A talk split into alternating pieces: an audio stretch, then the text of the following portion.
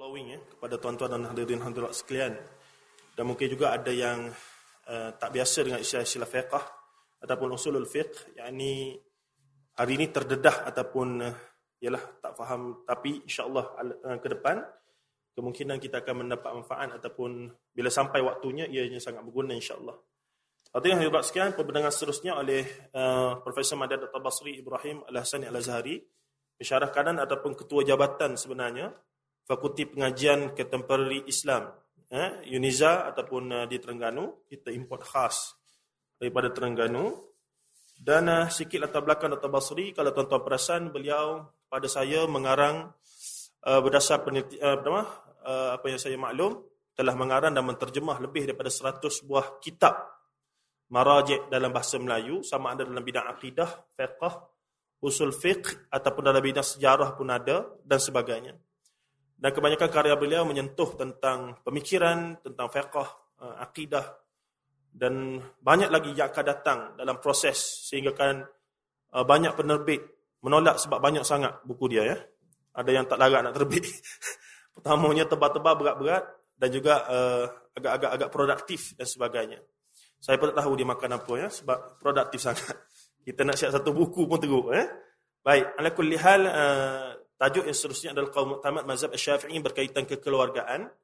Dan saya pasti ia adalah topik yang sungguh menarik. Cumanya kalau ada pada tuan-tuan uh, layan tengok dalam uh, handout kita tu uh, saya ada kami ada sediakan foto state mukaddimah kepada kita Al-Mu'tamad fil Fiqh Asy-Syafi'i iaitu yang digunakan oleh Profesor Dr. Muhammad Az-Zuhaili Sebenarnya dalam ni sudah ada sedikit sebanyak mukaddimah atau pengenalan kepada kitab Al-Mu'tamad fil Fiqh Asy-Syafi'i. Dan sebagaimana Ustaz Fawaz maklum, meskipun namanya Al-Mu'tamad, ternyata masih lagi uh, di, dalam konteks Malaysia kita ni, rupa-rupanya setiap region, setiap negeri seakan-akan ada pandangan dan fatwa mu'tamad ataupun kaul mereka yang tersendiri. Ini keunikan keberagamaan dan kepelbagaian di Nusantara khusus di Malaysia. Eh? Sebab tu fatwa berbeza-beza dan sebagainya. Dan ini sebenarnya kalau kita lapang dada, ianya adalah satu rahmat yang begitu besar untuk kita, bukannya untuk diperselisihkan dan diper... Cuma saya tertarik untuk nak baca satu perenggan saja. Kalau tengok dalam muka surat tiga. Syekh Wabah Zuhaili, ada Muhammad Mustafa Zuhaili. Dr. Basri bermesej ataupun berwhatsapp direct dengan Syekh Mustafa Zuhaili. Syekh Muhammad uh, Mustafa Zuhaili. Mungkin dia boleh share apa yang dia bincangkan. Banyak kali Syekh pun datang ke Yuniza sebagai jemputan dan sebagainya. Dia masih hidup lagi. Tengok muka surat tiga, saya baca satu perenggan saja. Pada dasarnya saya bersandar atas perkataan yang mu'tamad dalam mazhab syafi'i daripada kitab-kitab pentahqiq mazhab Al-Allamah Az-Zahid Al-Wara' Muhyiddin Yahya bin Sharaf An-Nawawi rahimahullahu taala. Dalam kitab-kitab asasnya dalam fiqh Syafi'i iaitu Al-Minhaj, yakni Minhajut Talibin, Al-Majmu' Syara' Al-Muhazzab, Radatul Talibin dan syarah-syarah Al-Minhaj terutamanya Mughni Muhtaj oleh Khatib Asy-Syirbini dan juga syarah Kanzur Raghibin oleh Jalaluddin Al-Mahalli dan saya banyak mengambil faedah daripada Al-Muhazzab karya Asy-Syairazi dan syarahnya Al-Majmu' dan An-Nawi dan As-Subqi Al-Hawi Al-Kabir oleh Al-Mawardi dan Al-Anwar fi, uh, fi Amal Al-Abrar oleh Al-Ardibili. Uh, ini yang Uh, sebagai asas rujukan dalam kitab Mu'tamad Syafi'i ini siapa yang berminat untuk mendalami walaupun ia bukanlah sandaran yang mu'tamad dalam konteks negara kita tapi at least ianya adalah satu karya yang uh, wajar kita kita kata dalami untuk memahami mahallah ataupun malakah dalam perbincangan qaul mu'tamad mazhab Syafi'i contemporary ma'asirah ha? jadi tak membuang masa saya jemput pembentang kita Syekhuna Profesor Madya uh, Dr. Uh, Basri Ibrahim Al-Hasani Al-Azhari hafizahullah taala untuk mampir mampir cakap Indo untuk ke pentas untuk uh, membentangkan tajuk bila fail yatafaddal ma'jura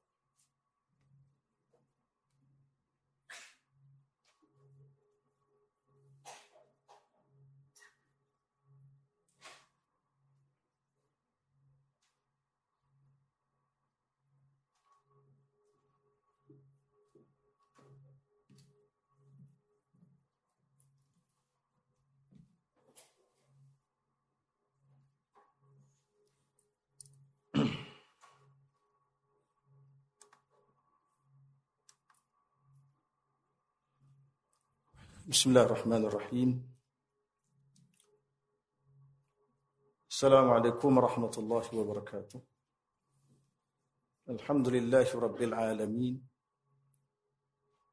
والصلاة والسلام على أشرف الأنبياء والمرسلين وعلى آله وأصحابه ومن اهتدى بحديثه واستنى بسنته واقتدى بتعاليمه إلى يوم الحشر والجزاء. أما بعد. سبحانك لا علم لنا إلا ما علمتنا إنك أنت العليم الحكيم. اللهم اجعلنا من الذين يستمعون القول فيتبعون أحسنه. اللهم أرنا الحق حقا وارزقنا اتباعه وأرنا الباطل باطلا وارزقنا اجتنابه. اللهم استر عوراتنا وآمن روعاتنا. يا الله يا رب العالمين. إن أريد إلا الإصلاح ما استطاع وما توفيقي إلا بالله عليه توكلت وإليه أنيب wala hawla wala quwwata illa billahi aliyyil azim. Yang dihormati uh, Ustaz pengurusi majlis, uh, pihak penganjur, para ulama, para ustaz, ustazah, para pecinta ilmu, wakil-wakil agensi kerajaan, swasta, sahabat-sahabat kita yang datang daripada pelbagai negeri, khususnya tuan-tuan puan-puan yang dirahmati Allah sekalian. Uh, dalam sesi petang ini, lebih kurang sejam setengah lah, tiga setengah ni sampai kepada pukul lima begitu, tuan-tuan akan bersama dengan saya dalam perbentangan berkaitan dengan qaul mu'tamad, mazhab syafi'i berkaitan kekeluargaan. Pada asalnya, uh, berkaitan kekeluargaan dan mawaris atau pewarisan, tapi tajuk kekeluargaan pun sudah panjang sebenarnya. Uh, dah tak terkejar bagi kita, tiba-tiba kita nak bincang tentang pewarisan, itu memerlukan sebulan atau dua bulan. Uh, tuan-tuan puan-puan muslim muslimat dirahmati Allah sekalian. Uh, petang ini bagaimana maklum kita tahulah waktu petang ini waktu yang sangat mencabar. Ya, sama ada tuan-tuan tidur atau saya tidur. Dua tu. Manakala penceramah tidur, jengkreng. Kalau penceramah tidur. Kalau tuan-tuan tidur, boleh lagi. Ya, saya berceramah mana ada lagi sebahagian manfaatnya. Uh, walaupun tuan-tuan tidak dengar, sekurang-kurang dewang mendengar. Nah, petang-petang ya. Uh, jadi saya fokus kepada kekeluargaan ya. Yang keduanya Syekh Muhammad Az-Zuhaili dia pernah uh, beberapa kali ke Uniza dan kita pernah minta dia buat uh, majlis khusus untuk kita uh, dan dia pernah bentang kitab muktamad ini beberapa kali dan saya pernah minta ijazah daripada dia dia panggil ijazah ta'lim ijazah untuk mengajar kitab muktamad jadi ramailah masa dia datang tu kita ambil uh, kebenaran untuk mengajar kitab muktamad di samping kita sendiri telah belajar dengan dia uh, berkaitan dengan uh, bad udhiyah ataupun ibadah korban. Seorang yang uh, begitu terbuka, dia seorang yang begitu terbuka dan dia sangat menyukai Malaysia ini. Uh, jadi ada beberapa isu yang saya kurang faham tentang kitab dia tu kita akan hantar direct kepada dia dan dia dia akan menjawab soalan kita. Jadi yang ketiganya pada petang ini ialah kaitan dengan fiqh kekeluargaan eh. Ha, jadi tajuk ini mungkin pihak penaja dipilih waktu ini. Ini adalah waktu yang sangat kritikal. Dan dipilih satu tajuk yang menyegarkan. Ha, zahir dan batin. ya, tajuk itu kena segar. Kalau kalau dibincang bak kaedah-kaedah fiqh pada masa ini, tuan-tuan terus meninggal. Ha, meninggal maknanya meninggalkan sama ada meninggal dunia atau meninggalkan dewan ini. Sebab tuan-tuan tidak faham. Uh, seterusnya uh, perkahwinan sesuatu yang diperintah. Kita fokus dulu bab kahwin ya sesuatu yang diperintahkan oleh Allah Subhanahu Wa Taala berdasarkan kitab muktamad um, merupakan fitrah semula jadi manusia. Maknanya kalau sekiranya kita kata uh, tidak turun syariat Allah Taala tidak menurunkan syariat. Manusia memang nak kahwin. Sebab lelaki perlukan perempuan perempuan perlukan lelaki aku perempuan tinggi mana jawatan dia gaji dan sebagainya kalau dia tidak ada uh, suami hidupnya keseorangan Orang lelaki tinggi mana jawatan di dalam kerajaan kalau tidak ada isteri dia keseorangan. Ha, jadi sedangkan kita ni manusia adalah juga hayawan madani bil taba. Kita ni adalah satu hidupan yang suka hidup secara bermasyarakat dan bertamadun. Jadi tak boleh.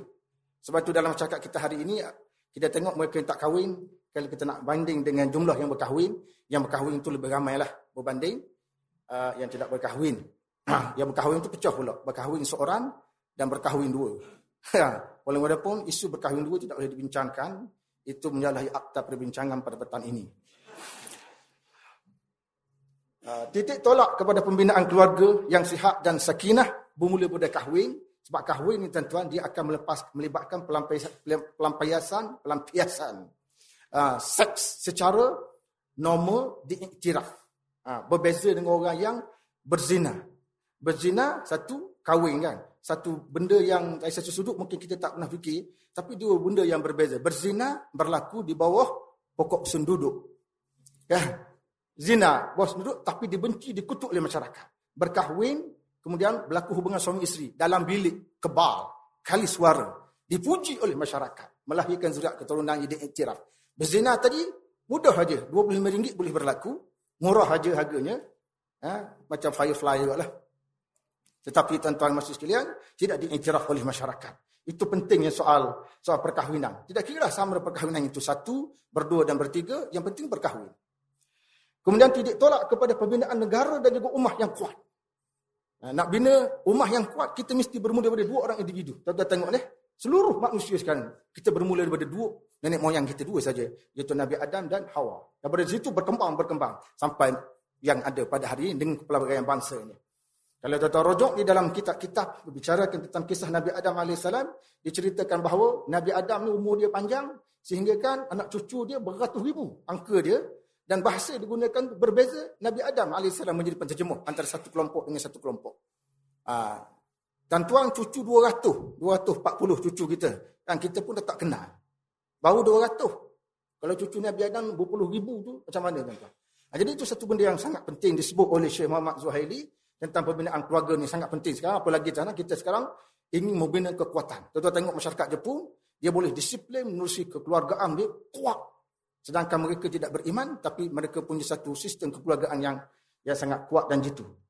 Uh, kemudian seterusnya, uh, saya tengok sikit sebab saya ambil beberapa perkara je tuan-tuan.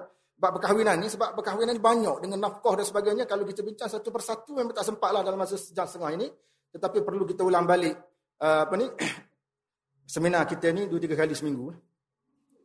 Dari segi bahasa, kahwin itu makna kumpul dan juga himpun. Dari segi istilah, akad yang menggunakan keharusan melakukan pergaulan antara pasangan suami isteri dalam bentuk yang disyariatkan. Kumpul lah. Mana kalau tuan-tuan jalan, tuan-tuan tengok ada daun kayu, dahan-dahan kayu yang saling berkumpul antara satu sama lain. Tuan-tuan datang tadi, tuan-tuan nampak kereta saling berkumpul antara satu sama lain. Mereka sedang berkahwin sebenarnya. Ha, berkumpul. Begitu juga tuan-tuan sekarang berkumpul dalam dewan, duduk dekat-dekat antara satu sama lain, tuan-tuan sedang berkahwin. Itu dari segi bahasa. Eh. Ini dia panggil bahasa. Eh. Tapi bahasa ni tuan-tuan, kita dalam belajar kita akan sebut bahasa. Tapi dalam istilah biasanya kita tak pakai lah. Bahasa tu cuma nak memperkukuhkan. Ha, macam saya kata ulama' contohnya. Ulama' ini merujuk kepada mereka yang mahir dalam bidang perundangan Islam. Tapi kita tak katalah pembaiki basikal tu ulama'. Jadi kalau tuan-tuan rosak basikal, kita bertanya mana ulama' kat sini, ha, kita kata ulama ada kat situ. Maksud ulama di situ ialah tukang basikal. Begitu juga tuan-tuan, minuman keras, eh? minuman keras saya kata, minuman keras ni biasa istilahnya adalah arak lah. Ha, tapi hari ini minuman keras tidak mestinya arak. Kalau ikut penggunaan masyarakat, minuman keras termasuk tongkat Ali, eh, kacik Fatimah dan sebagainya. Itu dari segi istilah. Ah, ada segi istilah. Saya terpaksa bekerja keras sedikit pada petang ini. yang untuk membuat tuan-tuan gembira. Uh, dari segi istilah, akad yang mengandungi keharusan melakukan pergaulan antara suami Dengan adanya akad je tuan, sebelum akad kita nak sentuh tak boleh, nak pegang mata tak boleh, nak cabut, nak basuh lagi tak boleh. Kan? Tetapi bila sudah kahwin, boleh tengok mata dia yang selama ini kita puja, kita rasa luas mata dia. Kan? Jadi boleh ambil, boleh bersih, boleh sapu dan sebagainya. Bila sudah kahwin. Inilah dia kelebihan uh, berkahwin. Ada sahabat saya tuan-tuan, dia berumur 42 tahun. Sebagai contoh. Eh. Dia ni bila nak kahwin selalu je gagal. Nak kahwin lepas tu tak jadi. Nak kahwin tak jadi. Nak kahwin tak jadi. Satu ketika tu kita bagi formula. Kalau kamu rasa nak kahwin, ada je perasaan nak kahwin, terus kahwin. Kan? Dia pun tiba-tiba dia datang Kuala Lumpur, dia bertugas, dia berkenal dengan seorang anak gadis, umurnya 26. Dia 42. Ha, bila berkenal tuan-tuan, kita pun kira-kira berjaya kahwin. Tapi oleh kan dia memikirkan dia orang tua, dia agak berusia, pada hari dia kahwin, setelah dia akad tu, dia cabut lagi. Oh, dia rasa malu. Sebab dia tengok bini dia terlalu muda. Dia rasa malu macam budak-budak lah dia kata. Ha, jadi dia cabut lagi. Jadi mertua dia terpaksa mencari. Melancarkan gerakan mencari. cari. Bila cari tuan-tuan jumpa buat balik. Ha, buat balik. Ha, dua tiga hari duduk bersama dengan isteri. Lepas tu baru dia jumpa kita. Kita pun tanya dia macam mana suasana kahwin. Dia kata kalau lah aku tahu kahwin gitu menyeronokkan. Aku kahwin lama dah. Tak sampai 42. Ni 42 tuan-tuan. Satu pembaziran sudah berlaku.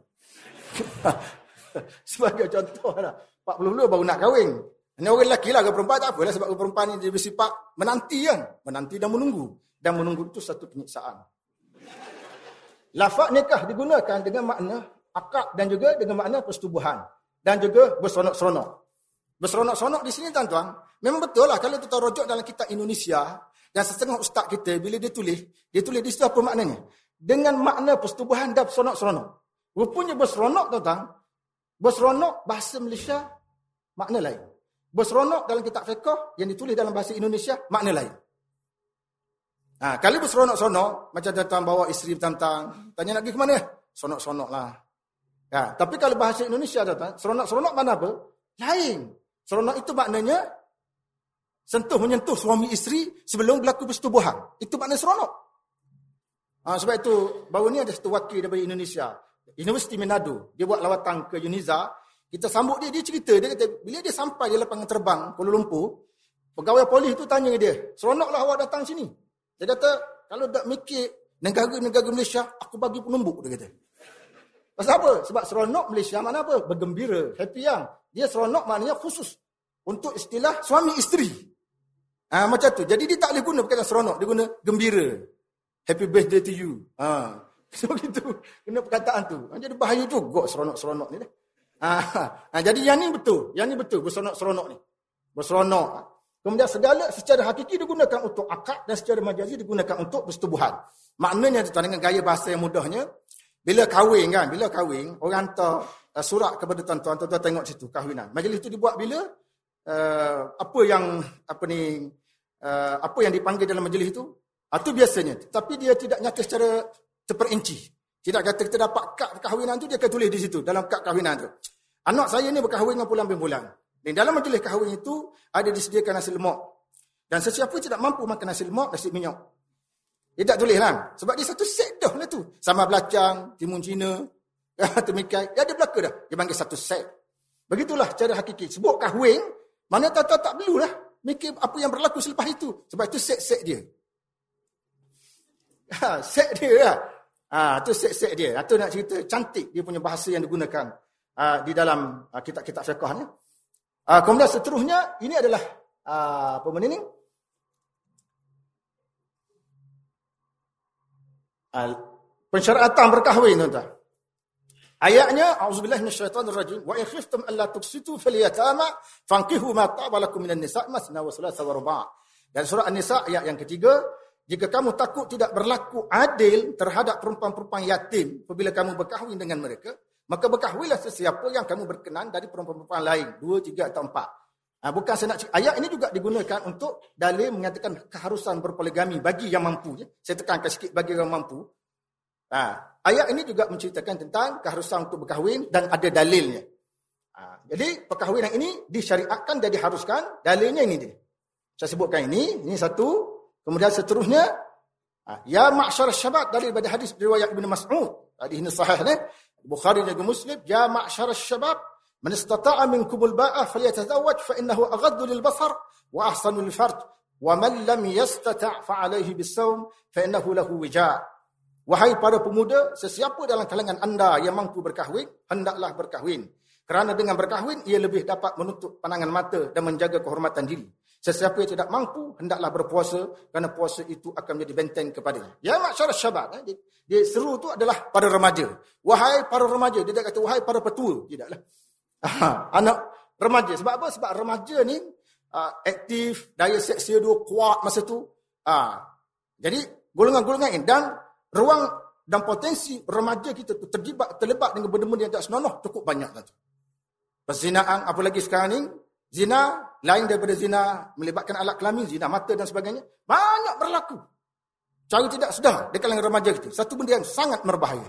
Maka ada seruan supaya berkahwin pada peringkat umur yang muda. Satu. Yang kedua dari segi logik akal tuan-tuan. Kalau kita kahwin umur 20, kalau perempuan dia kahwin umur 20 atau 18, umur dia 40, anak dia dah umur 22. Kan? Umur dia 40, anak dia 22. Berbanding kalau kita kahwin umur kita 42, kan? Kita dapat anak umur kita 50, anak kita baru 8 tahun. Jadi kita tak sempat untuk terlibat dalam adegan kejar-mengejar. Dengan anak kita tu, kita kejar, eh, mana? Tak ada dah, kok belakang lah. Kita kejar belakang, dia ke depan. Jadi nak kahwin, tuan kahwin muda. Yang ketiga, guru saya. Isteri dia meninggal. Isteri dia meninggal, tuan Dia kahwin baru. Dia masa dia kahwin baru tu, isteri dia umur 30. Dia 60. Ya, jadi kita dia seorang ustaz. Jadi bila kita jumpa dia, kita tanya ustaz, bagaimana keadaan ustaz bila kahwin muda ni? Dia tak cakap banyak. Dia sebut apa? Eh, taning khamsan qabla khamsin. Syababaka qabla haram. Memang ikut tu. Rebuklah lima perkara sebelum datang lima perkara. Membaca di masa mudamu sebelum datang masa tuamu. Ha, disebut ayat tu kita faham. Tak ayat syarah. Ha. ha. Maknanya betul lah. Betul lah. Ha, masa kita gaguh tu lah tuan-tuan. Masa kita mampu berjuang. Di situlah. Di situlah masa untuk kahwin dan sebagainya lah. Uh, ni daripada ijma' yang kita petik pada Muhammad Zuhaili semua ni. Berkahwin telah diijma'kan, disyariatkan semenjak daripada zaman Nabi Adam AS. Dan berterusan ke zaman Rasul-Rasul seterusnya, orang Islam berijma' tentang persyaratan berkahwinan dan berterusan sehingga ke dalam syurga. Syurga pun akan berlaku berkahwinan. Terutama sekali anak-anak gadis yang dulu dia meninggal, dia belum sempat kahwin, maka dia ada peluang untuk kahwin. Bahkan suami isteri pun, kalau dia tak nak balik isteri dia atas dunia dulu, dia nak isteri baru, dia akan berlaku perkahwinan dengan huraian yang agak panjang lebar disebut dalam kitab Ar-Ruh, kitab Hadil Arwah ila Bilad al-Afrah, kitab Sahih At-Tazkirah dan sebagainya. Kemudian hukum perkahwinan, hukum asal. Pada asalnya hukum melangsungkan perkahwinan adalah harus dan syariat kata pada asalnya. Kerana ia berkaitan dengan tuntutan fitrah dan dorongan yang wujud pada diri manusia. Ha. Tuan faham ya? Itu adalah hukum asal. Daripada hukum asal itu dia akan berpecah mengikut keperluan. Manusia memerlukan perkahwinan kerana dengan berkahwin manusia dapat mengekal dan menjaga keturunan dan menggunakannya untuk melaksanakan berbagai kepentingan. Ada dah tengoklah, dia tengok seorang perempuan, Allah cantiknya perempuan ni, hidung mancung. Dia tengok lelaki ni, Allah cantiknya. Bila dia kahwin, dia akan melahirkan sudah keturunan. Kita tengok anak dia, oh subhanallah. Tuan-tuan bayangkanlah, kalau kita baca buku-buku sirah, isteri Nabi Adam AS, Hawa, adalah wanita paling cantik. Nombor dua, Isteri Nabi Ibrahim AS, Sarah. Ini ketiga dua wanita paling cantik. Menarik perhatian Fir'aun di Mesir. Sangat cantik. Jadi bila melahirkan anak, anak tu dua anak Nabi Ibrahim AS. Satu, Nabi Ismail, anak sulung dia. Seorang Nabi yang handsome. Begitu juga yang kedua, Nabi Ishak juga seorang Nabi yang cantik. Jadi kalau ayah tu cantik, handsome, ha, uh, uh, ibunya cantik, ya, jadi anaknya biasanya apa je? Cantik dia. Ha, itu penting. Sebab tu orang perempuan ni tuan-tuan, dia belum tiba saat dia berumah tangga, dia tengok orang mata tunggu kayu dia tengok. Dan dia berjabat, dia tengok saya saja, tidak ada rasa apa-apa. Dalam bahasa Terengganu dia panggil rasa ra. Ah, taramari itu, taramari. Tak ada rasa apa-apa. Tapi apabila sampai jodoh dia tuan-tuan, eh, sampai jodoh tu, kadang-kadang ada pelajar yang jatuh cinta kepada bersyarah. Bukan saya, orang lain lah. ha, dia masuk kelas tuan-tuan, dia tengok bersyarah jadi jadi gemuruh. Tak, tak, tak boleh nak buat. Nak menulis tak boleh. Ah, ada juga biasanya tu. Bersyarah pula tidak kurang kehebatan. ha, tengok pelajar je. Sebab saya dulu saya mengajar. Saya balik Mesir pada tahun uh, 90. Daripada tarikh itu saya mengajar sampai sekarang 27 tahun dah. Saya belajar di, mengajar di UNIZA. Jadi kita bertembung dengan berbagai latar belakang pelajar. Jadi mula-mula saya masuk tu, pelajar generasi pertama tu. Sekarang ni kebanyakan ada PhD belakang. Student saya. Antaranya Ustaz Zamri. Zainal Abidin yang jadi apa benda ni Aikim radio Aikim ya dua hebat radio Aikim Datuk Alauddin di Pahang. Itu bekas-bekas student saya. Waktu oh, laki-laki hak perempuan tuan. Bila kita masuk kelas dia tengok kita muda kan mereka melakukan proses dipanggil kenyit mata.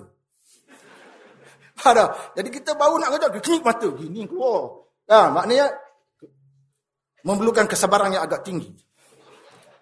Sebagai contoh 23 tahun. Anak murid kita 20 tahun 22. Ya, anak murid 22. Jadi bila berlaku kenyit mata sangat berbahayalah uh, kepada masa depan negara.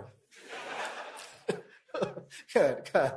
Okey, dalam masa yang sama juga tidak bimbang akan terjebak ke lembah ke kekejian jika tidak berkahwin. Jadi hukum asalnya adalah harus.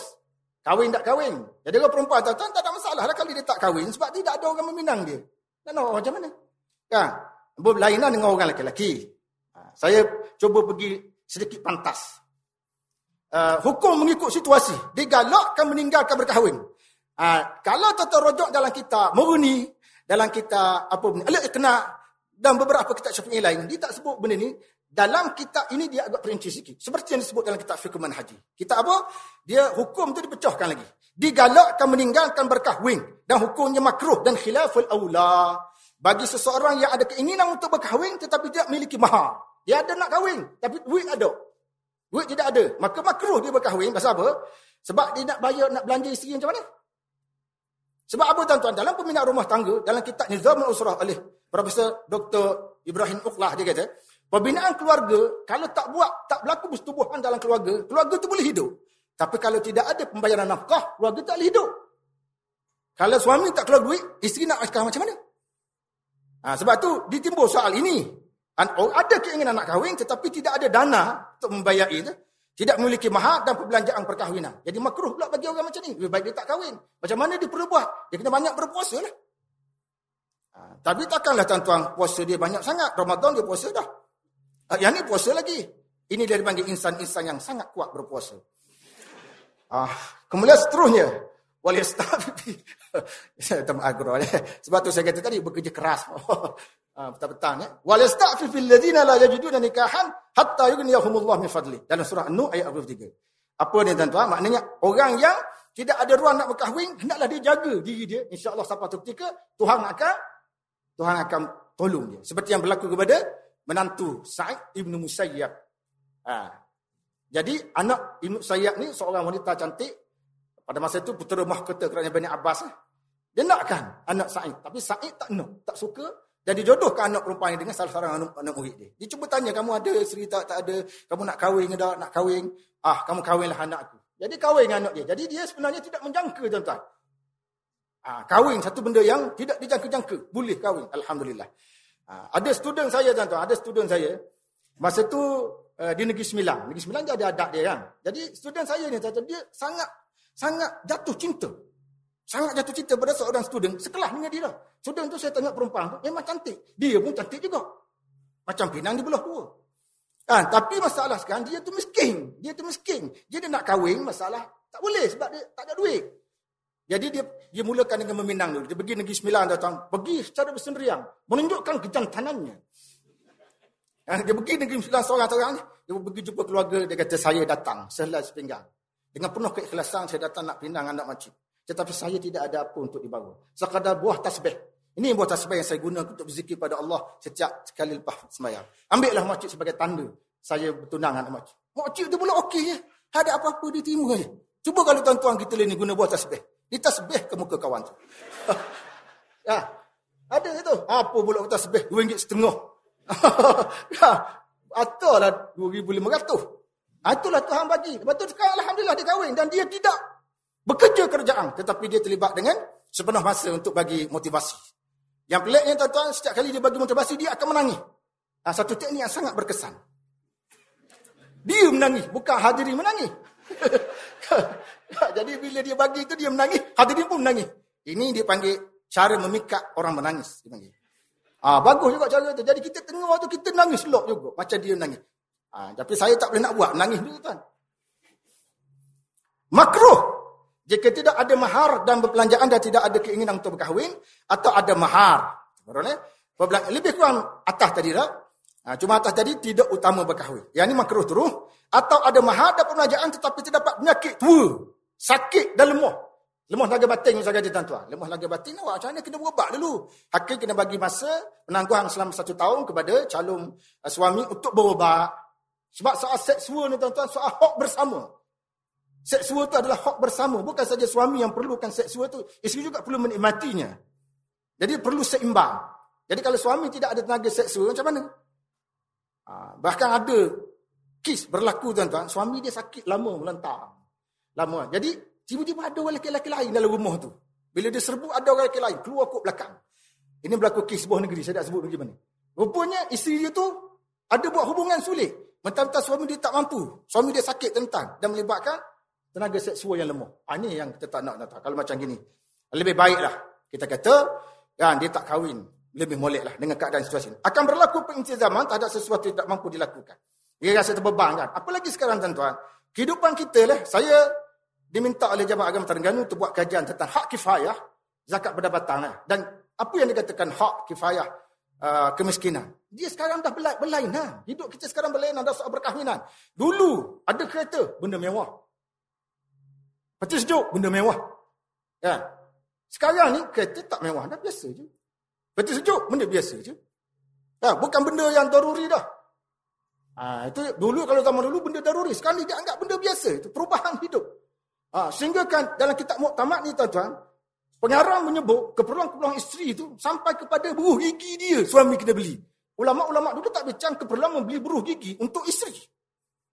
Keperluan perubatan pun disediakan oleh suami. Meraihkan dunia moden yang ada pada hari pada hari ini, terutama sekali isteri-isteri yang tidak bekerja. Berkhidmat sebelah masa kepada kepada suaminya.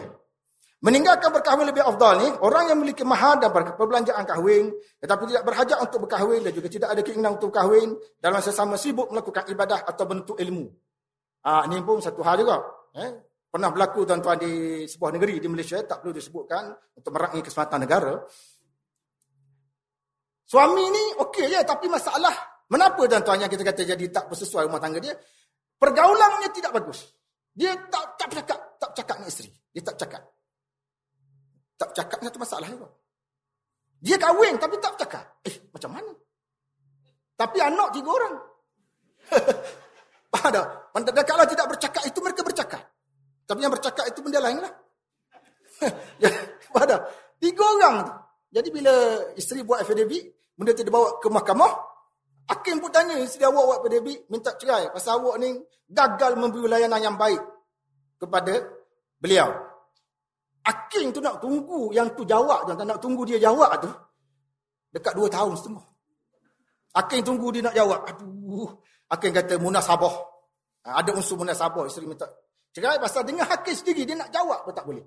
Ah, ini satu masalah dari segi layanan. Eh, segi layanan. Begitu juga dari segi layanan, tuan dunia moden bercakap hari ini. Isteri kita nakkan sesuatu. Lepas tu di pasar raya, tuan-tuan. Macam mana tuan-tuan nak kawal isteri, tuan-tuan? Di pasar raya tu. Kalau dia mengamuk. Ha. Dia mengamuk, nak macam mana? Sabar, eh, sabar. Wah, sabar. Eh. Malu company ni, sabar. Eh. Nak macam mana?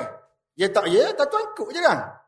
Ha, dia kata, saya nak ni. Berapa harga RM1,500? Alamak, gaji aku RM600 je. Mesti kata, ngai lah dia setengah orang begitu. Ha, ini masuk perbincangan perbincangan semasa sampai ke situ pula dia. Ha, berkahwin lebih afdal jika memiliki mahar dan perbelanjaan dan tidak sibuk beribadah dan menuntut ilmu meskipun tidak berhajat untuk berkahwin. Pengalaman saya tuan-tuan bab menuntut ilmu ni memang pelajar jumpa saya tak saya nak kahwin. Jadi kita nak ngelakkan pelajar ni tuan-tuan terlibat dengan hubungan yang tidak baik dalam Islam. Kita benar lah. Tapi pelajar telah kahwin saya kata perlu buat satu kajian lah. Minta gerang, eh. gerang GPA ke apa ke. Uh, minta gerang buat kajian. Sejauh mana kesungguhan pelajar sudah berkahwin dalam menghadirkan diri dalam kuliah, bilik-bilik kuliah. Sebab bila mereka sudah kahwin, ya, jadi duduk sibuk isi dia. Kita tanya kenapa tak hadir? Isi saya mutah-mutah, Ustaz. Apa hubungan isi awak mutah-mutah dengan tidak hadir ke kelaku? Ah, kenapa tak? Jadi, kita bagi kelonggaran untuk kahwin, dia menggunakan hujah tu. Dia tak hadir, Pasal apa? Meraihkan kehendak isteri. Lepas tu kita tanya, minggu lepas kenapa awak tidak hadir? Saya hantar isteri sak, dia balik. Dia muntah-muntah. Aduh, jadi muntah-muntah itu menjadi alasan kukuh untuk tidak hadir ke kuliah. Kan nampak tak? Jadi saya rasa dulu kita benarkanlah. Lebih baik tuan-tuan. Kalau tuan-tuan berdepan isu ini, tuan-tuan fikirlah habis-habis. Antara membenarkan anak berkahwin dengan kewajipan dia belajar. Kalau kita benarkan dia kahwin, dia tak hadir ke bilik kuliah. Bermakna dia telah mengabai satu kewajipan besar. Ambil kira faktor ni saya kata. Ibu bapa ambil kira faktor ni. Untuk melaksanakan berbagai objektif perkahwinan seperti melahirkan anak, menambahkan keturunan. Ya, menambahkan keturunan ya. Maknanya kalau kahwin seorang isteri, isteri itu mampu beranak. Ada kawan saya tuan dia ni kecil, orangnya kecil aja tapi badan dia bagus. Oh. Memang sihat walafiat lah. Body orang panggil bila macam hak hogan. Kan? Dia kahwin lewat sikit. Tapi apabila dia kahwin kata, oleh kerana dia memang sihat dia kahwin, bini dia beranak tak berhenti. Ha, beranak beranak beranak apabila kita pergi ziarah dia sampai 12 orang anak dia. Padahal dia kahwin tu lewat pada saya. Ini dipanggil lariang mengejar masa. Kejar masa. Ya, jadi dia dapat, kemudian kita tanya isteri dia, tambah anak lagi ke? Tak, saya telah bertaubat nasuha. Pasal apa? Sebab dia tak sempat nak rehat. Dia rehat 6 bulan. Doktor kata ngandung pula. Baru nak berehat. Ngandung pula. Baru berehat. Ngandung pula. Sentuhan berapi. Jadi penatlah kawan tu. Jadi dalam kisah umpama ini, ya, kadang-kadang ada ada logik juga. Ada logik juga ketika-ketika tertentu isteri membenarkan suami poligami. Ha, dalam situasi inilah. Jadi yang kita pernah ngandung lah, kita pun pasing, kamu lah ngandung pula lah. Ini dipanggil proses pemasingan ngandung. Sebagai contoh lah, tetapi tajuk ini sebagaimana saya kata pada awal, berbahaya kepada masa depan negara. Sifat-sifat suami isteri tuan-tuan. Ha, untuk mewujudkan keluarga yang baik dan saleh, calon suami hendaklah mempunyai agama dan akhlak yang baik. Mempunyai agama tidak mestinya sekolah agama, tapi punya agama. Sebab apa tuan-tuan? Syekh Muslim Bad mengatakan dia pernah jumpa seorang hamba Allah yang tidak menghafal Al-Quran. Dia tak hafal Quran tetapi dia bangun waktu malam. Dia membaca, dia semayang dua rakaat, dia baca apa yang dia hafal. Itu lebih baik daripada orang hafal Quran, malam pun tak bangun. Walaupun 30 juz dia hafal Quran. Di Uniza tuan-tuan, di Uniza ada seorang student yang agak unik, student OKU yang mana dia ni cacat, uh, dia hanya mampu duduk atas kursi roda dan dalam masa sama dia boleh meniarak je.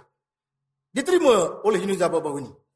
Jadi Datuk Dres Menteri apa ni uh, pengajian tinggi minta Uniza bagi layan istimewa kepada pelajar. Tapi pelajar ni tuan-tuan datang kat jumpa dia kata tak tak payah bagi istimewa kepada saya. Saya sudah biasa hidup dengan berdikari sendiri.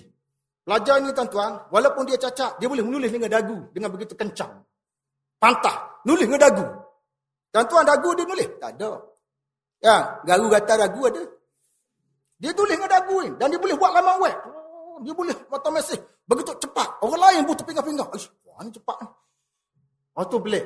Dan dia boleh menghafal Quran 30 juz dengan bertasmikkan ayah dia. Ayah dia duduk tunggu, duduk sambil. Ini satu pelajar dia. Dan dia bercerita untuk habiskan belajar dia sampai ke peringkat PhD. Kalau tuan-tuan tengok, automatically tuan-tuan tengok. Kita tengok dia tu, automatically air mata keluar. Maknanya, dengan keadaan kedudukan dia. Sehingga kan saya punya TNC bahagian akademik. Eh. Tengok dia tu, menangis dulu. Belum ulah lagi, menangis dulu. Wow, wow, menangis. Pasal apa? Struktur dia tu sangat baik. Semangat dia sangat kuat. Tiba-tiba kita sekarang, anggota kita lengkap, semangat kita tidak kuat cukup memalukan peringkat kebangsaan. Kemudian seterusnya, mempunyai agama dan akhlak, ah, itu akhlak yang baik. Ha, macam mana seorang suami itu nak bersabar dengan dua dua budaya yang berbeza. Orang Terengganu kahwin dengan orang Johor. Orang Terengganu kahwin dengan orang Johor. Orang Johor ni tuan-tuan, ada perkataan-perkataan yang orang Terengganu tak boleh guna. Sensitif bagi orang Johor. Sensitif kan? Ha, contohnya berahi, berahi ya. Jadi kahwin orang Terengganu, orang Terengganu pun tanya awak berahi tak makan kerupuk? Oh jauh kata, cih, lucah tu. Ha, ini bukan soal kelucahan. Ini soal keloratan. Lorak Terengganu gitu. Dia tanya berahi kita. Ha, Orang Zuhur dia kata berahi itu kenapa? Ha, anda berbau seksual kan? Ada berbau seksual. Tapi Alhamdulillah sekarang ni, Johor sudah makin maju. dia boleh terima perkataan itu dengan baiknya. Ha, atau akhlak, pembinaan akhlak. Kemudian dari sudut layanan. Contohnya tuan-tuan. Kalau isteri itu uzur, isteri itu uzur. Eh, takkanlah suami nak setubuh juga isteri itu uzur? Hukumnya haram lah. Ya, dia tidak boleh setubuh. Tapi isna'u kulla syai' illa nikah. Boleh buat apa saja terhadap isteri masa haid. Tapi jangan setubuh. Maksudnya adegan lain boleh dibuat. Ada. Ha, jadi keadaan masih mampu diselamatkan.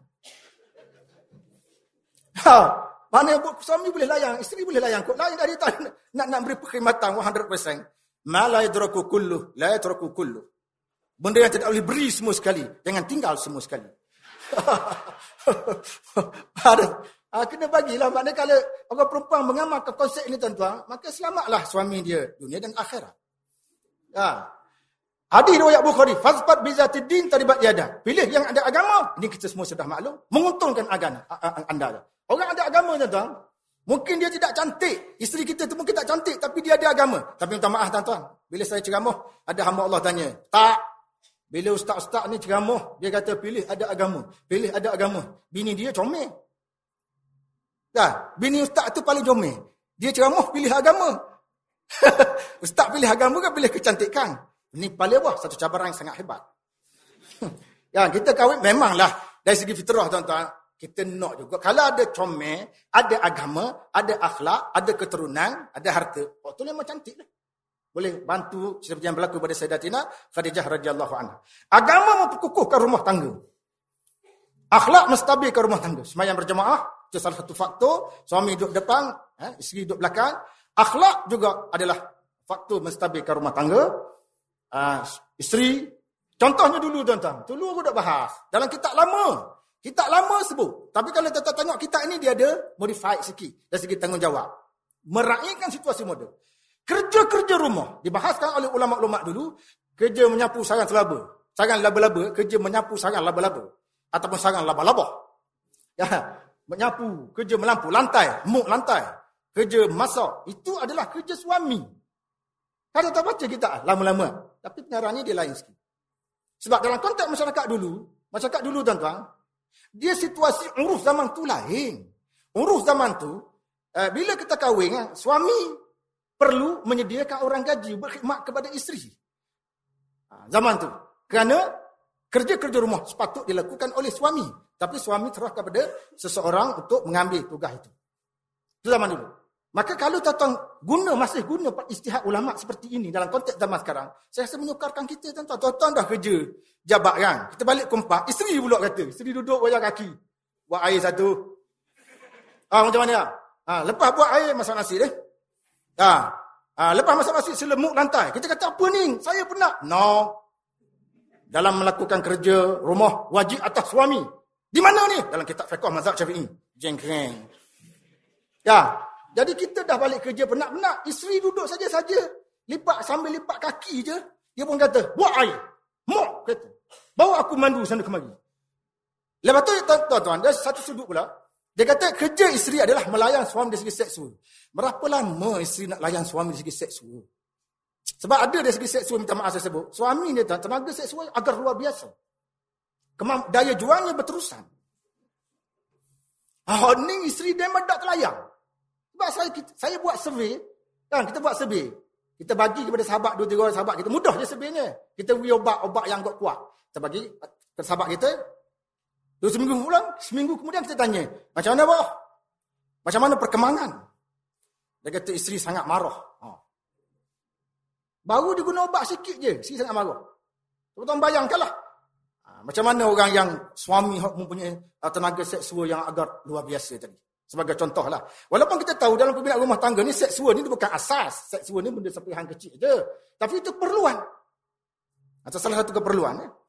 Kemudian, um, mempunyai keturunan yang baik. Kita sudah sedia makruf. Mempunyai keturunan yang baik. Uh, keturunan yang baik-baik. Bukan baik itu sekadar uh, saik saripah saja. Tapi uh, akhlaknya baik dan sebagainya. Uh, dalam kitab Muriah Mustasyidin pun ada sebut. Ah, antara Saripah dengan seorang laki-laki laki-laki itu lulus universiti maka itu sudah pun sekupu. Tak ada masalah lah. Sekupu turunan Nabi itu dengan orang berilmu dia ke dia ambil kira. Itu disebut di dalam kitab Boyah Mustasyidi dan saya tengok benda ni pun lebih kurang sama. Ada riwayat Al-Bukhari Muslim Rusi Abu Hurairah radhiyallahu an tunkahul mar'atu li arba'in. Limaliha wa li hasabiha wa li jamaliha wa li diniha. Fazfar bi zati din taribat yada. Seseorang perempuan itu dikahwini kerana empat perkara. Kerana harta keturunan, kecantikan dan juga agama. Pilih yang ada agama, nescaya menguntungkan anda. Yang seterusnya, menegah perkara kerji dan juga uh, penyelewengan. Eh. Uh, bukan kerabat terdekat. Bukan kerabat terdekat. Eh. Maknanya, bukan kerabat macam Bukan tidak boleh kahwin dengan sepupu. Boleh. Tuan-tuan kata tu. Sayyidina Ali radhiyallahu anhu berkahwin dengan Fatimah radhiyallahu anha. Fatimah radhiyallahu anha bukan sepupu Sayyidina Ali. Fatimah radhiyallahu anha anak sepupu Sayyidina Ali. Kerana Rasulullah SAW itu adalah sepupu Sayyidina Ali. Jadi Nabi kahwin dengan siapa? Anak sepupu. Dah jauh dah sikit kan? Ha, anak sepupu kahwin dengan pak sepupu. Boleh tak? Eh, boleh tak? Anak sepupu kahwin dengan pak sepupu. Boleh tak?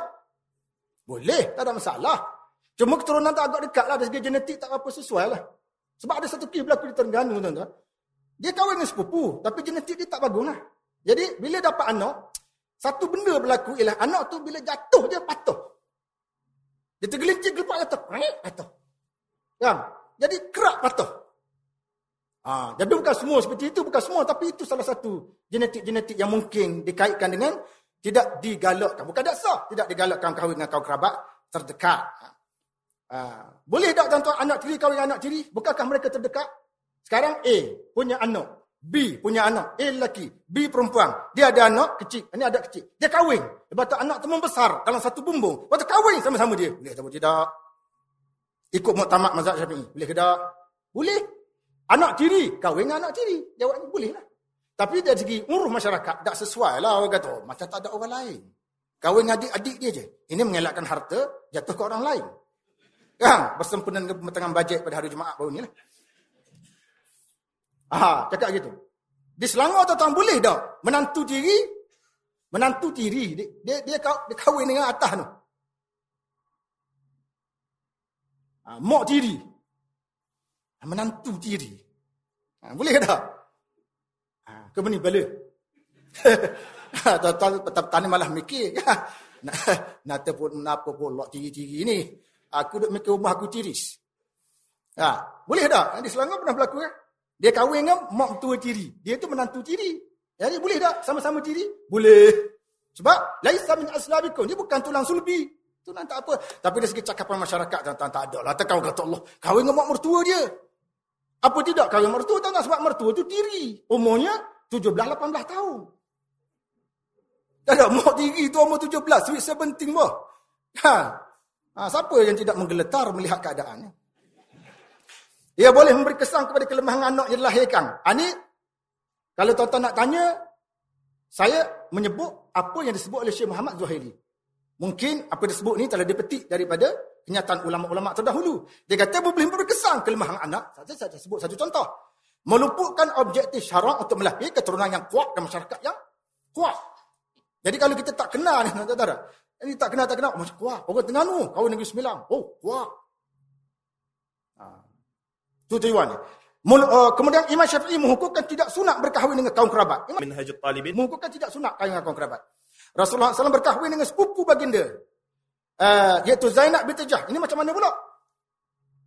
Kerana ada agenda lain. Agenda apa? Menghapuskan tradisi bapa angkat tidak boleh kahwin dengan bekas uh, keseri anak angkat. Nak hapuskan satu. Jadi Rasulullah SAW terpaksa terlibat dengan benda itu. Ha, ini dia ada benda lain lah. Ali radhiyallahu anhu berkahwin dengan anak sepupunya iaitu Fatimah radhiyallahu anha. Ha, jadi lepas daripada Rasulullah SAW wafat, enam bulan kemudian Fatimah wafat, Ali radhiyallahu an telah berkahwin lagi. Isterinya mencecah kepada empat orang, anaknya mencecah kepada empat puluh lebih. Jadi, ha, siapa empat puluh lebih anak Sayyidina Ali tuan-tuan? Tapi yang masyhur, Umar Kalsum, Hasan, Hussein, yang tu masyhur. Ada anak Sayyidina Ali nama dia Abu Bakar, nama dia Umar dan sebagainya. Anak dara gadis, anak dara atau yang masih gadis. Berdasarkan sabda Rasulullah dalam hadis riwayat Bukhari bin Sujab bin Abdullah radhiyallahu anhu. Halla tazawwajta bikran tula'ibuha wa tula'ibuka? Kenapa anda tidak berkahwin dengan gadis yang membolehkan anda bergurau senda dengan dia? Dan dia boleh bergurau senda dengan anda. Sebab itu salah gurau senda ni tuan-tuan. Satu benda yang sangat menyeronokkan. Dan kadang-kadang orang orang perempuan ni tuan-tuan, ia jadi mahal diri dia tu yang hok jenis gua sendiri ni. Dia pandai gura. Oh tu mahal. Ha. Ah tu mahal sekarang. Kita gelekek sikit dia kelekek. Kita gelekek kan dia kelekek gitu. Ah, ini kemahalan. Ha. Berbanding dia duduk nunggu, dia duduk nunggu. Maka ada. Nak anak benda pula. Main gitu. Ha, tapi tak semua begitu. Tapi ini salah satu bentuk lah. Ha, tapi tak tahu kadang-kadang ada juga. Eh anak dara ni kadang-kadang. Dia tak pandai. Masak pun tak pandai. Ha, dia goreng ikan, ikan tu melekat dekat kuali tu. Ha, sesahang dia buang. Kita ingat kan apa ke benda? Ada juga begitu. Ha, ini dari segi anak dara ataupun gadis lah, anak dara ya. Nak kahwin. Dia kata tuan kata dah kalau kita nak poligami kita kena cari anak anak dara juga. Oh kalau molek molek macam tu lah. Terutama anak dara under tu. Ha, under tu ramai. Tolong tuan-tuan, tolong. Tolong meramaikan umat. Ha, tolong bantu. Tapi tajuk ini seperti dia katakan tadilah sangat berbahaya. Yang boleh melahirkan anak melihat kepada kakak dan sebagainya. Tazawwajul walud al wadud fa inni mukatsirun bikumul umam. Yaumul qiyamah ada lafaz di sini disebut setakat itu saja. Ada riwayat Abu Daud wa sahahul hakim. Boleh melahirkan zuriat keturunan. Yang tengok dia subuh. Ada juga tuan-tuan kahwin-kahwin tak dapat zuriat keturunan. Jadi bila tak dapat zuriat keturunan ni memang satu cabaran lah. Saya sendiri bila kahwin tu dekat 12 tahun, 13 tahun tak ada anak. Saya pergi ceramah. Walaupun tidak dalam keadaan tidak ada anak begitu. Namun keteruskan ceramah. Ya, bila saya ceramah tuan-tuan, lepas kita ceramah, orang ajak makan. Dalam sesi makan, tu orang tanya. Apa dia soalan orang tanya tuan-tuan? Anak lah. Kan, kita baru dah suap. Tak, anak apa orang? Aku tumbuk muka dia. Ha. Kan, dia tanya, anak apa orang? Menggeletar jiwa kita. Aku taubat nasuhah, tak bagi dah ceramah sini. Ha, ini soalan yang bertindak sebagai peluru pandu sekat. Memusnahkan otak sekaligus. Ha, soalan sangat berbahaya. Sebab tu sahabat saya tuan dia kahwin. Dia jenis orang slow, orang slow, lelaki slow, slow. Dia kahwin. Bila dia, dia nak kahwin, dia debor dah. Akad nikah tuan. Lepas tu dia debor nombor dua, dia nak tahu isteri dia ngandung tak ngandung. Kan, bulan pertama tak ngandung. Allah, guan aku tak kualiti ke guan ni. bulan kedua berlalu, bulan ketiga tuan-tuan. Dia kecek isteri dia mengandung. Oh, kesukaan dia daripada klinik tu, dia lari cabut selipar. Tahu balik beritahu mak bapak dia bahawa isteri saya mengandung. Isteri saya. Sekaligus membuktikan kejantanannya. Ha, itu benda ayatnya. Orang menunjukkan bahawa dia memang bijak lah. Ha, betul tuan-tuan. Bila tak ada anak ni, orang perempuan pun kecewa. Ada-ada setengah orang kampung dia tak kerti. Dia tanya. Awak kahwin berapa lama dah? Tujuh tahun. Dah apa dah pasal apa tak boleh anak ni? Kemak pasal apa ni? Apa masalah apa? Kecewa kawan tu turun rumah. Jalan. Menderita. Ha, tapi carilah. Tapi kita boleh merancang. Kita tengok yang ada anak dan sebagainya. Kalau tuan-tuan nak kahwin yang betul-betul confirm ada anak, kahwin dengan janda ada anak. Dah. Memang ada anak tu. Itu ha, memang ada anak tu lah. Boleh meneruskan bangsa manusia. Berbagai-bagai lah. Contoh tuan-tuan. Kalau seseorang poligami contohnya. Kita ikut teori Ustaz Azhar Idrus. Misal kata Ustaz Azhar Idrus dia dengan kan. Teori dia kadang-kadang boleh diterima, kadang-kadang tidak boleh diterima. Tapi contohnya, kalau kita, dia kata kita ambil seorang isteri, ha, kita dapat isteri itu 10 orang anak. Tengganu 10 orang, dia ada 4 orang isteri, Tengganu 10, Penang 10, Selangor 10, Johor 10. 10 orang ni, 10 tu profesor, 10 tu pegawai atasan polis, 10 tu menteri belaka. Lagu mana tuan-tuan? Keluarga tu, padahal keluarga dia je merintah. Ya, Ha, keluarga dia. Ini perancangan sangat bagus.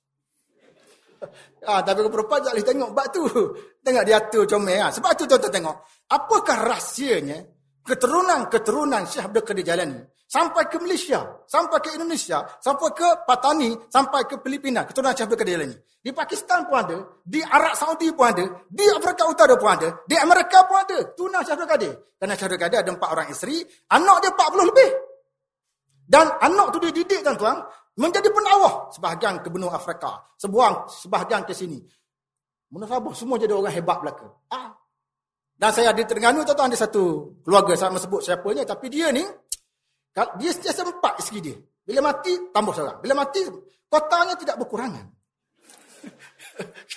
kan? Tapi anak dia Ha, ni sebab tu, walaupun cerita ni agak kurang wajar dicerita pada waktu ini, kan? tapi anak dia apa? Doktor Pakar. Anak dia. Doktor pakar saja. Doktor pakar tu pakar. Ayuh. Mayah dia memang cerdik. Tuan. Pakar saja. Tak ada hadap pakar. ha, sebagai contoh lah. untuk memurnikan keadaan. Sekupu. Ha, sekupu. Persamaan keadaan laki-laki dan keadaan perempuan dari segi agama. Ha. Agama sama. Kalau ikut Sayyidina Ali tuan-tuan. Sayyidina Ali kata umat Islam ni sekupu. Sama-sama Islam dua je. Pertama, sama-sama bertakwa. Yang kedua, sama-sama ada agama. Sekupu tanpa mengira dia Said Saripah dan sebagainya tak ada. Dia agama sama, kemudian ketakwaannya sama, dia sekutu. Ha, tapi Syafi'i tuan-tuan dia ambil kira. Ni, muktamad dia ambil kira. Apa dia? Agama mesti sama, sama-sama soleh, sama-sama menjaga kehormatan diri, keturunan, kerjaya dan bersih daripada kecacatan. Sana tak cacat, kita budak cacat. Kan? Kemudian keturunan dia molek, kita bonghonek. Sebab itu dalam setengah kitab, tuan-tuan dia kata, uh, orang yang kerja, guru, dia tidak sekupu dengan kerja, nyapu sampah. Buk, tidak sekupu tuan-tuan, dia tidak balance. Jadi bahan percakapan orang. Kata, suami kerja apa? Suami kerja nyapu sampah. Isteri dan menteri. Ha. Jadi tak balance. Tak ada, jadi tak balance. Mak, isteri dan menteri. Suami nyapu sampah. Apa ke benda, apa ke benda ni? Ya? Ha, jadi orang bercakap. Bukan kahwinan tak sah. Nak ngelakkan percakapan orang itu, maka ulama syafi'i mengambil kira faktor kemasyarakatan. Ha, dia ambil kira faktor. Dan sekarang ni tuan-tuan, macam-macam saya. Ada sahabat saya. Dia ni kerja balok. Dia kerja mes some. Tak ada some. Some mana apa ya some? Some kilang balok kan? Ha, jadi dia tolak balok tu. Dia tolak tolak balok dalam mesin. Bila dia tolak tuan-tuan, tangan dia terlepas, tup, masuk dalam mesin, putus di sini. Putus di sini, kawan-kawan dia pegang dia hantar ke hospital. Doktor pakai tanya, tangan mana tangan? Tangan mana? Huh, pusing balik, pegang ambil tangan. Tangan duduk dalam mesin. Ah, ambil tangan ke hospital, dia punya sel dia sudah mati. Tak boleh, tak boleh dapat diselamatkan. Hilang tangan dalam beberapa saat saja hilang tangan. Jadi dia pun jalan tak ada tangan. Jadi dia pun mari dia panggil perasaan rendah diri. Dia kata kalau aku, dia orang handsome. Dia kata kalau aku nak kahwin, aku akan cari orang yang cacat seperti ku juga. Oh nak cari cacat dia. Siapa nak dia aku tak ada tangan ni. Ya, takdir Allah hasrat dia berlaku tu. Sambil minum ayat tu ketika dia tengok seorang budak perempuan berjalan sambil mengheret kaki. Ha, budak perempuan tu jalan heret kaki gini ya. Oh, jadi dia buat dia terus membuat penyelidikan. Kan, dia tengok rupanya budak perempuan tu tak ada kaki dia zaman kecil. Dia pakai kaki palsu. Ha, dia pun try melalui seorang kawan. Inang budak tu. Budak pun setuju. Setuju. Kahwin. Anak, Alhamdulillah tak cacat. Siap wala afiat tak ada cacat. Tapi dia tak ada tangan, isteri dia tak ada kaki. Boleh kan tak ada masalah. Ha, ini dia soal sekupu lah ni. Tapi janganlah. Tuan-tuan kata, oh, jadi orang cacat, dia kena kahwin orang cacat juga. Ini kita bicara segi sekupu. Bukan maknanya tak boleh kahwin orang tidak cacat. Berapa banyak orang yang celik kahwin orang buta. Merupakan hak isteri dan juga para wali. Ha, jadi maknanya kalau contoh tuan-tuan. Seorang perempuan nak kahwin. Dan laki-laki tadi tidak sekupu. Misalnya kata laki-laki tadi penagih dadah peringkat kebangsaan. Ya, makna penagih dadah. Dia beritahu pada mak dia, saya nak kahwin. Mak dia kata, jangan. Dia menentang, ayah dia menentang habis-habisan. Kalau pasangan ini berkahwin juga, ayah boleh bawa kes itu ke mahkamah dan boleh dibatalkan perkahwinan itu sebab laki-laki itu dikira sebagai tidak sekupu sebab penyakit dadah. Ha, satu lagi yang yang kedua yang tuan saya sebut, ada kes berlaku, ada setengah orang cuba mempergunakan mazhab Syafi'i. Dia kata apabila wali itu a'dha, wali a'dha hanya wali enggan mengkahwin, mengwalikan perkahwinan, apabila wali itu enggan mewalikan perkahwinan, apa dia kata tuan-tuan?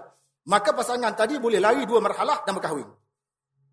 Kena faham dulu, mazhab Syafi'i kata, kalau enggan, bagaimana nak tahu enggan? Bawa buat dia dulu. Sekarang kita dah setuju kahwin, cakap dengan ayah, ayah saya nak kahwin sangat saya gini, dia keluar orang UAE gini gini gini. Ayah bertanya, ayah kata aku tak menentang, aku tak setuju. Ya, lepas tak pun bawa. Langkah seterusnya buat PDB, cara mahkamah. Ya, ayah tak setuju juga. Kemudian dua-dua tu lagi dua marhalah. Itu boleh boleh terima. Ini tidak. Ayah tak tak, tak beritahu sepatah, mak tak beritahu sepatah, pakai konsep dua marhalah satu. Tunggu tunggu lagi dan berkahwin di Al-Ghalaki.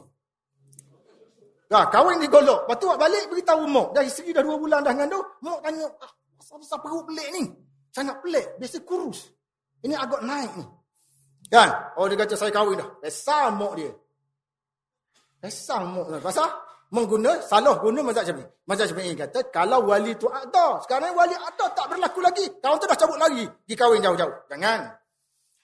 Uh, bukan syarat sah nikah. Dia sekupu ni syarat, bukan syarat sah nikah lah. Dia tuntut untuk elokkan aib kepada isteri dan para wali. Uh. Dan seterusnya, poligami. Nampak ini setuh juga tajuk ini. Pada petang ini tuan-tuan. Sebab poligami menurut kaum muktamad mazhab syafi'i. Poligami. Uh, tapi sebelum nak berbicarakan poligami ni tuan-tuan. Saya saya sebenarnya tidaklah membuka luah-luah memudahkan poligami. Saya juga tidak mengetakkan poligami. Kalau tuan-tuan cukup syarat dipersilakan. Kalau tidak cukup syarat, jangan cuba bermain api. Sebab poligami ini tanggungjawab tuan-tuan. Minta maaf ya, tanggung, poligami ini tanggungjawab. Dan saya banyak mengendalikan kiki berkaitan poligami. Di Terengganu ada satu tokoh poligami. Pasal apa tokoh poligami? Ha, ini tidak ada, mungkin dalam nota tuan tidak ada. Ini termasuk dalam nota tambahan. ha, ini dia panggil kerja keras.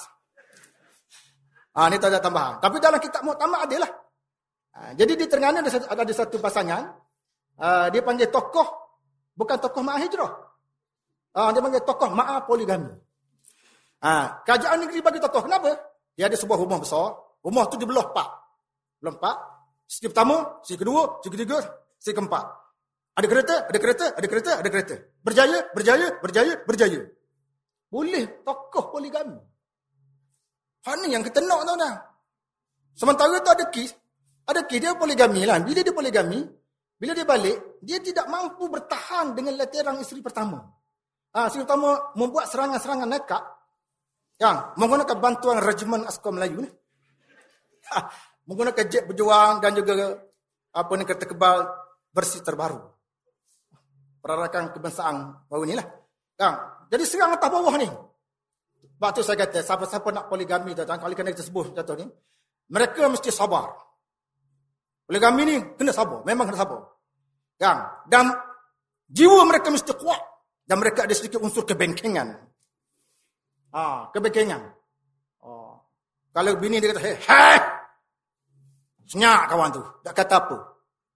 Ya, macam Tok Guru Haji Adi tuan Dia kahwin kan. Lepas dia kahwin, dia balik. Dan dia cakap terang, dia tak menipu. Abang sudah pun berkahwin. Walau macam mana kamu nak katakan aku telah pun berkahwin. Yang bini nak kata guna. Dia kata apa? Ha, tak nak kata apa. Ha, ini dipanggil keikhlasan. Ha, dalam dalam Islam ni kan dia banyak istilah tuan-tuan. Banyak istilah kan. Mana kalau kita minta daripada isteri nak kahwin. Isteri tak bagi. Ini harapan.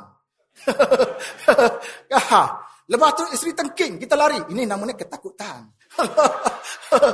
ha, ha, sebagai contoh. Ha. Lepas tu kita kahwin juga berjaya. Kita membalik ke rumah isteri pertama. Isteri pun hidang makanan. Kita makan berbuih-buih. Dia panggil keracunan. Ha, ha, lepas tu dibawa ke hospital. Dibawa ke hospital, tak dapat diselamatkan. Dinamakan kematian. ya, lepas tu terus ha, di, di apa ni? Di kapan sebagai masalah kubur dinamakan tahlilan. Sebagai contoh lah. Bagi saya poligami ni saya kata saya tak buka luar. Kalau berasa layak tu, layak. Berasa layak, layak. Sebab tuan-tuan, pengalaman saya di universiti, dulu era era 90-an dulu lain tak? Era 2000 ni, pelajar berani. Pelajar berani. Masuk bilik itu, Ustaz. Kalau Ustaz nak ambil saya jadi isteri ketua, tidak ada mengapa. Tak tak ada masalah. Kita pula menggigil. Oh, oh, oh, menggigil. Ha, sakit kepala lutut. nah, mana pelajar kita? Sebab apa? Saya tanya dia pasal apa awak cakap begini. Kita nak membina masa depan dengan lelaki yang berwibau. Ha, mempunyai pengalaman. Keuangan yang sangat kukuh. Penyayang. Ha, nak tu pula. Tapi dia beritahu ke kita tu tak sedap. Eh? Ha, kita jenis takut bini. takut bini, tak tahu. Ha, saya pengalaman saya menyelia tesis PhD tuan-tuan. Hak saya sendiri tu janda. Jadi dia selalu bawa hadiah. Jadi kita ni insan yang sangat jujur. Ya, jadi kita bawa balik lah. Isteri tanya ni apa benda ni? Siapa bagi aku tengok pelik sangat ni? Hadiah sumpah ini sudah berlaku dalam sejarah hidupmu. Ha, kita pun cerita lah. Kita kata adalah pelajar PhD dia bagi. Daripada kufur nikmat aku ambil. Ha, ha, isteri pun jawab. Kepala otak hang. ambil pun balik. Maka sejak pada tarikh tu tuan-tuan. Setiap kali dia beri. Saya terpaksa turun ke bawah. Beri pada Khani. Terima kasih Ustaz. Terima kasih Ustaz. Makanan sedap-sedap pun. Ha, tapi gelap masa depan. tak nak balik. Sangat berbahaya. Ha. Itu nak kata tu, bini isteri kita tu dia bukan tua dengan kita. Dia dia kecil sikit je. Umur mungkin 20 tahun. Kita mungkin 40, 50. Tapi lah, rata-rata orang biasanya takut bini. Ha, biasa gitulah. Ha, jadi, berkahwin dengan seorang isteri, uh, itu dinamakan poligami. Ni. Satu lagi dia panggil monogami. Ya, tapi tuan-tuan, saya sebelum saya masuk poligami ni, saya nak cakap satu benda. Kalau betul-betul tuan-tuan berhasrat nak memahami poligami. Saya pun ada buat buku, insyaAllah akan dicetak di dalam wasa pustaka. Buku saya sebelum ini pun dah ada. Siapa-siapa yang cuba nak terlibat dengan industri poligami ini, tuan-tuan. Pertama, dia kena faham. Polystring. Yang kedua, polybag. ha, yang ketiga, politeknik. ha, yang keempat, politik. Pasal apa, tuan-tuan? Polistering pasal apa? Bila pengalaman kita, bila kita kaji, poligami ni, hari-hari pertama, minggu pertama poligami berlaku, memang isteri akan memberontak. Pemberontakan akan berlaku. Dan bila berontak, dia membawa kesan kepada tidak masuk. Jadi tidak masuk, halaman duduk layang, dan duduk senyum. Jadi apabila itu berlaku, tuan-tuan, kita terpaksa makan dalam polistering. maka dalam, dalam kereta, ya, maka adalah kereta keseorangan ni. Selama ini kita makan isteri duduk depan. Sekarang ini keseorangan dengan bersama polistering. Yang kedua, selama ini isteri kita membasuh pakaian kita tuan Dia tahu je poligami. Sejak pada tarikh itu. Kan, dia akan stop bantuan. Ya, jadi kita basuh sendiri lah. Basuh sendiri. Jadi kita tak mampu, tak sempat. Ha? Ambil baju letak dalam plastik bag tu. Bag plastik ayam tang tu. Ha, pergi. Dia panggil polybag. Ha, lepas tu nama dia. Politeknik. Politeknik kenapa tuan-tuan? Berteknik lah. Kalau isteri, isteri tanya pasal apa awak balik lewat ni? Kau ada terlibat yang pertama? Tak. Oh, ah, oh, ah, oh, ah. Ini, ini dipanggil teknik. Ah, politeknik. Dan ada juga, nama dia apa tang? Yang keempat, nama dia poliklinik. Poliklinik kenapa? Sebab isteri kita selama ni lembut dengan kita cakap lembut. Bila poligami tu tang, dia ada perasaan nak marah. Automatically dia akan direkuh. Dia akan tanya, abang kahwin bila? Selama ini saya seorang pun tidak mampu menanggung. Bagaimana abang boleh kahwin seorang lagi? Apakah manusia apa abang ini? Dan kita pun sakit jantung. Aha, terus berlari ke poliklinik. Ha, sebab tu orang poligami dia kena kenal apa itu polistri, polibek, politik, politeknik dan poliklinik. Ha, hak ni kena kena selesai dulu. Kena selesai pak ni baru boleh kahwin. Ha, tu agak berat dah. agak berat tu tuan-tuan ha, kata agak berat. Agak sukar lah saya ada saya jumpa pasangan di mana isteri dia dia sama-sama tuan. Dia belum kahwin tu, tu mari dia bincang. Dia bincang apa semua dan boleh berkahwin dengan elok. Agak sukar untuk mencari pasangan. Satu kes berlaku di Terengganu, driver lori. Ada tiga orang isteri. Dia nak kahwin seorang lagi. Cakap dengan isteri dia, isteri dia pergi mahkamah, buat affidavit. Ya, jadi hakim pun tanya. Tuan puan, suami awak nak kahwin seorang lagi, bagi mencukukan kota yang sedia ada. Ha. Jadi, isteri tiga-tiga tu angkat tangan. Setuju! Hakim kata, senang kerja. Hakim pun saing. Tak banyak cakap. Ha, ni boleh. Ha, tetapi tuan-tuan betul kan tua-tua kita kata, sesiapa nak poligami, jangan dua. Jangan dua. Sebab tu setengah perempuan dibijak. Dibijak. Suami, suami dia cakap, abang berasa nak, nak, nak apa? ha, nak kahwin lagi. Boleh! Dengan syarat abang kahwin pak tu. Dia cabar lah.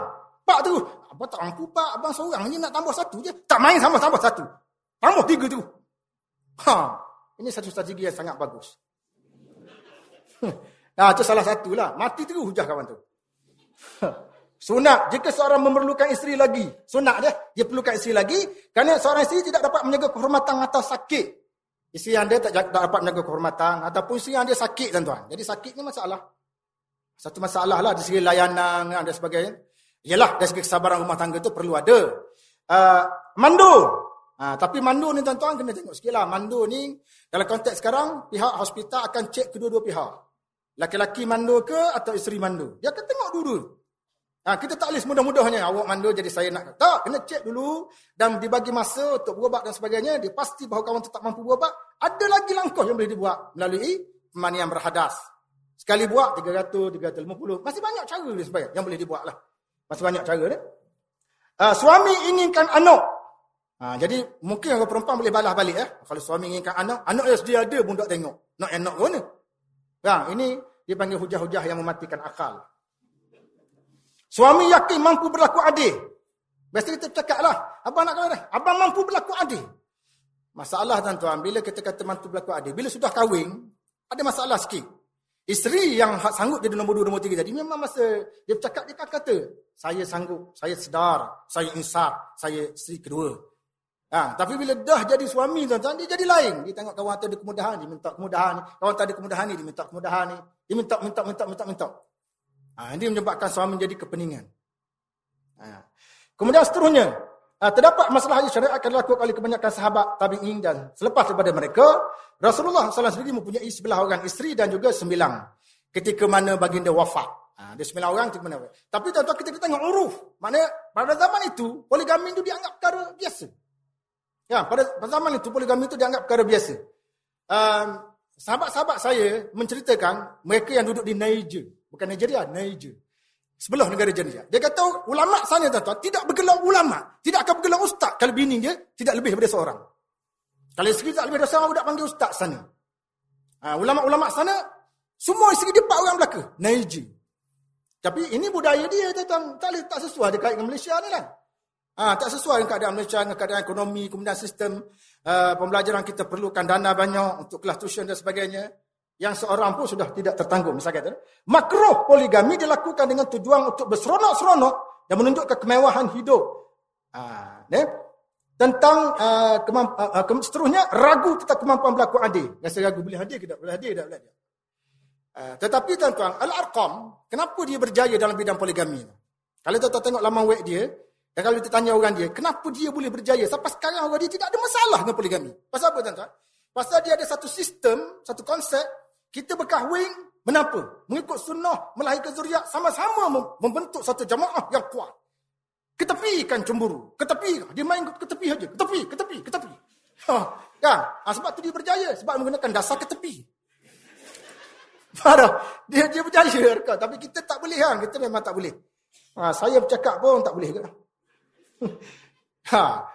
Um, makruh kerana tidak ada hajat kemungkinan menimpa kemudaratan kepada isteri. Ha, sebab tu orang tuan-tuan, ha, setengah orang dia buat kaedah, dia mengaku kaedah sendiri. Kalaupun nak kahwin dengan janda, jangan biar isteri ada menjanda. Faham tak? Kalaupun nak kahwin dengan janda, jangan biarkan isteri dia ada menjanda.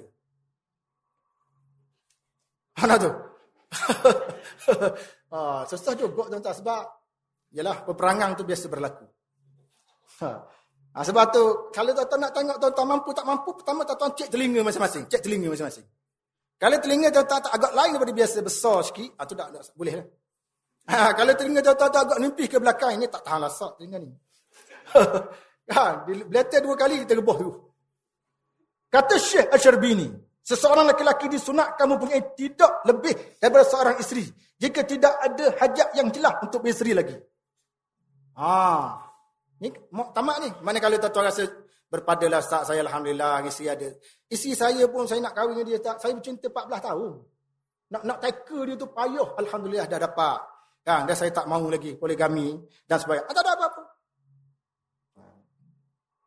Dalam kitab Muktamad tuan-tuan dia ada sebut boleh atau tidak bagi seseorang ibu bapa menawarkan anak gadisnya kepada ulama-ulama yang soleh. Ulama duk mengajar dia tengok hebat ilmu dia, jumpa ustaz, kalau ustaz nak kahwin lagi, ustaz boleh ambil anak saya. Saya reda jadi isteri ustaz. Ah, lagu mana tuan-tuan? Ini pendapat muktamad ni. ha, bukan pendapat biasa ni. ha, maknanya boleh bagilah. Dia boleh bagi kepada ustaznya. Atau ustaz itulah.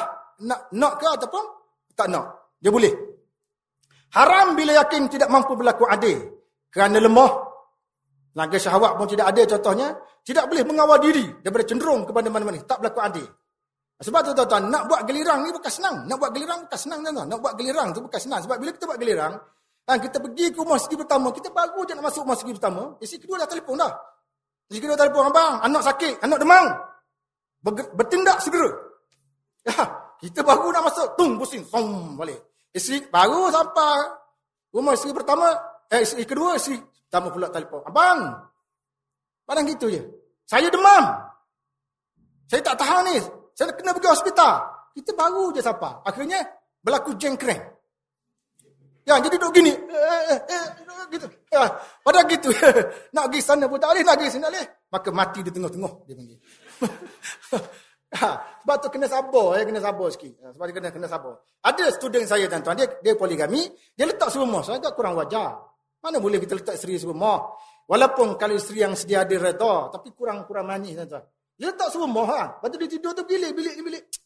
Kita rasa agak kurang satu benda. Betul lah sunnah Rasulullah tu. Poligami tu sunnah juga. Tapi nafkah selepas poligami sunnah juga. Atur giliran sunnah juga. Pandangan masyarakat perlu dia ambil kira juga. Tadi kena bijak sama sekali. Lah. Kemudian keadilan. Jika tidak mampu cukup dengan hanya berkahwin seorang sahaja tu. Wa in khiftum alla tuksitu fil yatama. Fankihu ma tabalakum minan nisa'i masna wa sulasa wa ruba' Fa in khiftum alla ta'adilu bawahidatan. Kalau kamu tak berlaku adil tuan-tuan, maka cukuplah. Tapi macam Arkom tuan dia dia guna sistem lain. Arkom kata macam mana kita kita tahu diri kita tak berlaku adil kalau kita belum poligami? Ya, kita kena poligami dulu. Kena try dulu. Bila kita mampu baru kita cukup dengan satu. Ha, dia punya alasan dia. Atau dia orang berjaya. Okey. Ah, keadilan keadilan yang dituntut adalah keadilan dalam perbelanjaan. Belanja isteri pertama anak berapa orang, isteri kedua anak berapa orang, Belanja diberi mengikut tahap. Jangan pula bagi 500 orang, 500 orang mana cukup. Ha, kecuali kalau kita beri sana 700, yang sini 500. Api kita elektrik, kita bayar, air kita bayar semua sekali. Itu ah, settle. Beli seribu seorang, kereta sebuah seorang, siapa tak nak poligami? Semua orang nak poligami. Yang menjadi masalah tuan-tuan, ini nafkah tak bagi. Lepas tu guna hujah. Guna hujah. Awak sudah bekerja. Dan awak bekerja, saya izin. Oleh kerana saya izin, saya tak perlu keluarkan nafkah untuk awak. Ha, tapi masa dia nak poligami dulu, dia tak keluar hujah tu. Bila sudah poligami, dia guna hujah tu. Lah. Jadi kesiang. tak dapat perhatian pada suami, suami balik sekali-sekala, lepas tu balik pula marah-marah, lepas tu ambil tindakan nak menceraikan. Kawan tu cakap situ hak je, cerai. Betul hak je, cerai. Keadilan yang dituntut adalah keadilan dalam perbelanjaan, penempatan. Hari itu rumah lah. Rumah yang sekarang ni tuan-tuan memang satu benda yang perlu rumah ni. Nak letak rumah mertua tak boleh jadi. Ha, sebab kita duduk penempatan ni tuan-tuan. Bila ada mengatakan kita selesa. Kita selesa kan. Rumah kita sendiri selesa. Rumah mertua tak selesa. Memang dia tak selesa. Dalam mazhab syafi'i yang muktamad ni kata apa? Kalau kita tempatkan isteri kita di rumah mertua. Atau rumah dekat dengan rumah mertua. Dan isteri merasa kurang selesa. Itu suami kena ambil kira. Kena tak jauh-jauh sikit. Ha, itu kena ambil kira dia. Kecuali kalau dia baik. Ya, mertua di kamcing lain. Ya. Gelirang bermalam. Ha, ini gelirang bermalam tuan-tuan. Kalau orang tu kerja siang, macam mana nak gelirang bermalam? Kerja bermalam, macam nak gelirang siang hari? Ha, pergaulan yang baik. Saya sebut tadi lah. Pergaulan yang baik kata dan sebagainya. Kemudian pelaksanaan kewajipan terhadap isteri. Suami wajib ada beberapa kewajipan lah, nafkah dan sebagainya. Kejerungan dalam hati tidak mikir. Ada pun dalam hati ni di antara lipat orang si dia, saya sayang yang ini. Itu ah, Tuhan tak ambil kira. Memang adalah tuan-tuan perasaan kita yang mungkin tidak sama. Sebab Nabi SAW sendiri, dia lebih sayang kepada Aisyah radhiyallahu anha sebab itu baginda wafat di rumah Aisyah radhiyallahu anha dalam masa yang sama apa dari segi fizikal Nabi berlaku adil sama kata. Nabi semua berlaku adil. Tapi dari segi rasa sayang dalam hati, dia sayang kepada Aisyah radhiyallahu anha. Ini Al-Quran menyatakan walan tastati'u an ta'dilu bainan nisa walau harastum. Dari surah Nisa 129 eh? Dan engkau sama sekali tidak mampu berlaku adil sesama wanita meskipun engkau bersungguh-sungguh untuk melakukan. Dari segi rasa sayang dalam hati ini. Kemudian seterusnya kita tengok di sini hikmah poligami. Disebut oleh Syekh Muhammad Zuhaili menyelamatkan suami yang tidak cukup dengan hanya seorang isteri daripada terjebak ke lembah dosa dan berbagai-bagai perkara haram yang memudaratkan diri sendiri dan juga masyarakat. Daripada membiarkan suami tuan-tuan main wanita lain, balik tak satu kalu, kedua belah, ke satu. Kan? Lebih baik dia berkahwin dan di sana berlaku pelaksanaan tanggungjawab. Berbanding tak kahwin. Bila dia pergi tuan-tuan, apa akan berlaku? Dia meningkatkan lagi koleksi dosa. Berdosa lagi.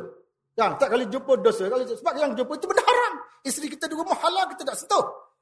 Ha, selamatkan keadaan. Yang kedua, menjaga hak wanita yang menjadi isteri kedua, ketiga dan lain-lain dengan baik agar tidak sekadar menjadi barang permainan atau teman wanita tidak punya apa-apa hak bahkan menambah koleksi dosa sahaja. Yang koleksi teman wanita ada tiga empat orang teman wanita macam di barat. Islam kata kalau nak kahwin kahwin betul. Dan kita perlu bertanggungjawab terhadap anak yang dilahirkan. Dibingkan anak itu dengan kuping kita. Isteri sedia ada mempunyai penyakit dingin dalam hubungan seksual. Atau disebut dalam bahasa Arab Al-Burudah. Ha, ini tuan-tuan isteri macam ni dia kena berubat lah. Dia ada masalah lah. Mungkin dia punya rahim dia rendah. Dia ada masalah kanser dan sebagainya. Ini memberi kesan kepada seksual. Ha, tapi kalau suami itu bersabar, tak ada masalah. Ada kampung saya tuan-tuan, isteri dia accident. Putuh dia punya ni. Porak dia kat belakang dia putuh. Jadi bahagian bawah tu tak berfungsi. Tapi isteri dia sabar. Tunggu. Kerajaan bagi, tak kerajaan bayar pula dia, RM400 sebulan. Kan dia menguruskan isteri dia. Letak atas kereta, tarik gitu je. Pagi, tiap pagi dia akan mandikan isteri dia. Eh, menyelamatkan suami. Jadi menjaga hak suami, menjaga uh, hak wanita menjadi isteri kedua, ketiga dan lain-lain dengan baik agar tidak sekadar menjadi barang-barang permainan. Yang ketiga isteri sedia ada mempunyai penyakit dan seterusnya kaum wanita yang keempat ramai disebabkan peperangan. Malaysia macam mana tuan-tuan? Yalah Malaysia kita tak nampi dari segi jumlah ya.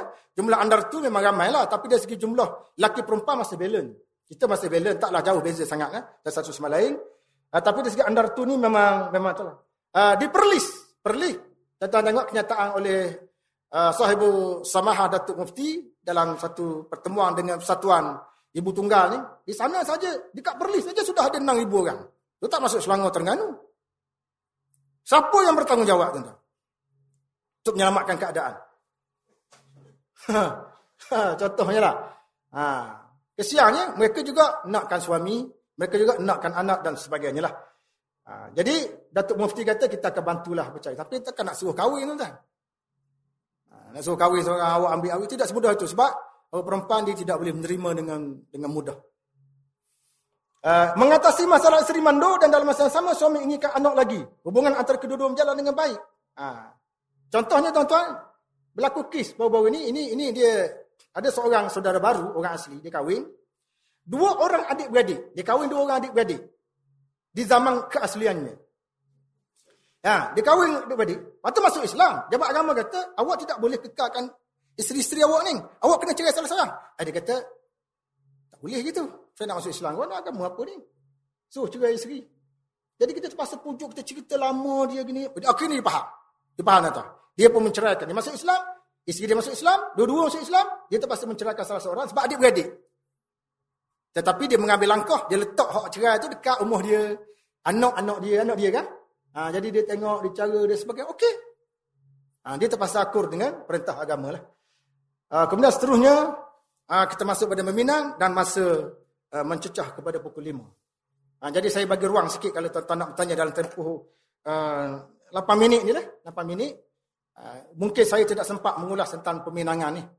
Uh, itulah setakat yang saya mampu huraikan dalam masa yang betul terbatas dan sangat kritikal pada petang berbahagia ini. Uh, jadi silakan kalau ada soalan. Dan sebelum saya menunggu kehadiran soalan tuan-tuan sekalian, saya bagi sikitlah meminang. Sementara menunggu ni. Hukum meminang ini adalah uh, sunat. Boleh menggunakan ucapan secara terterang atau sindiran.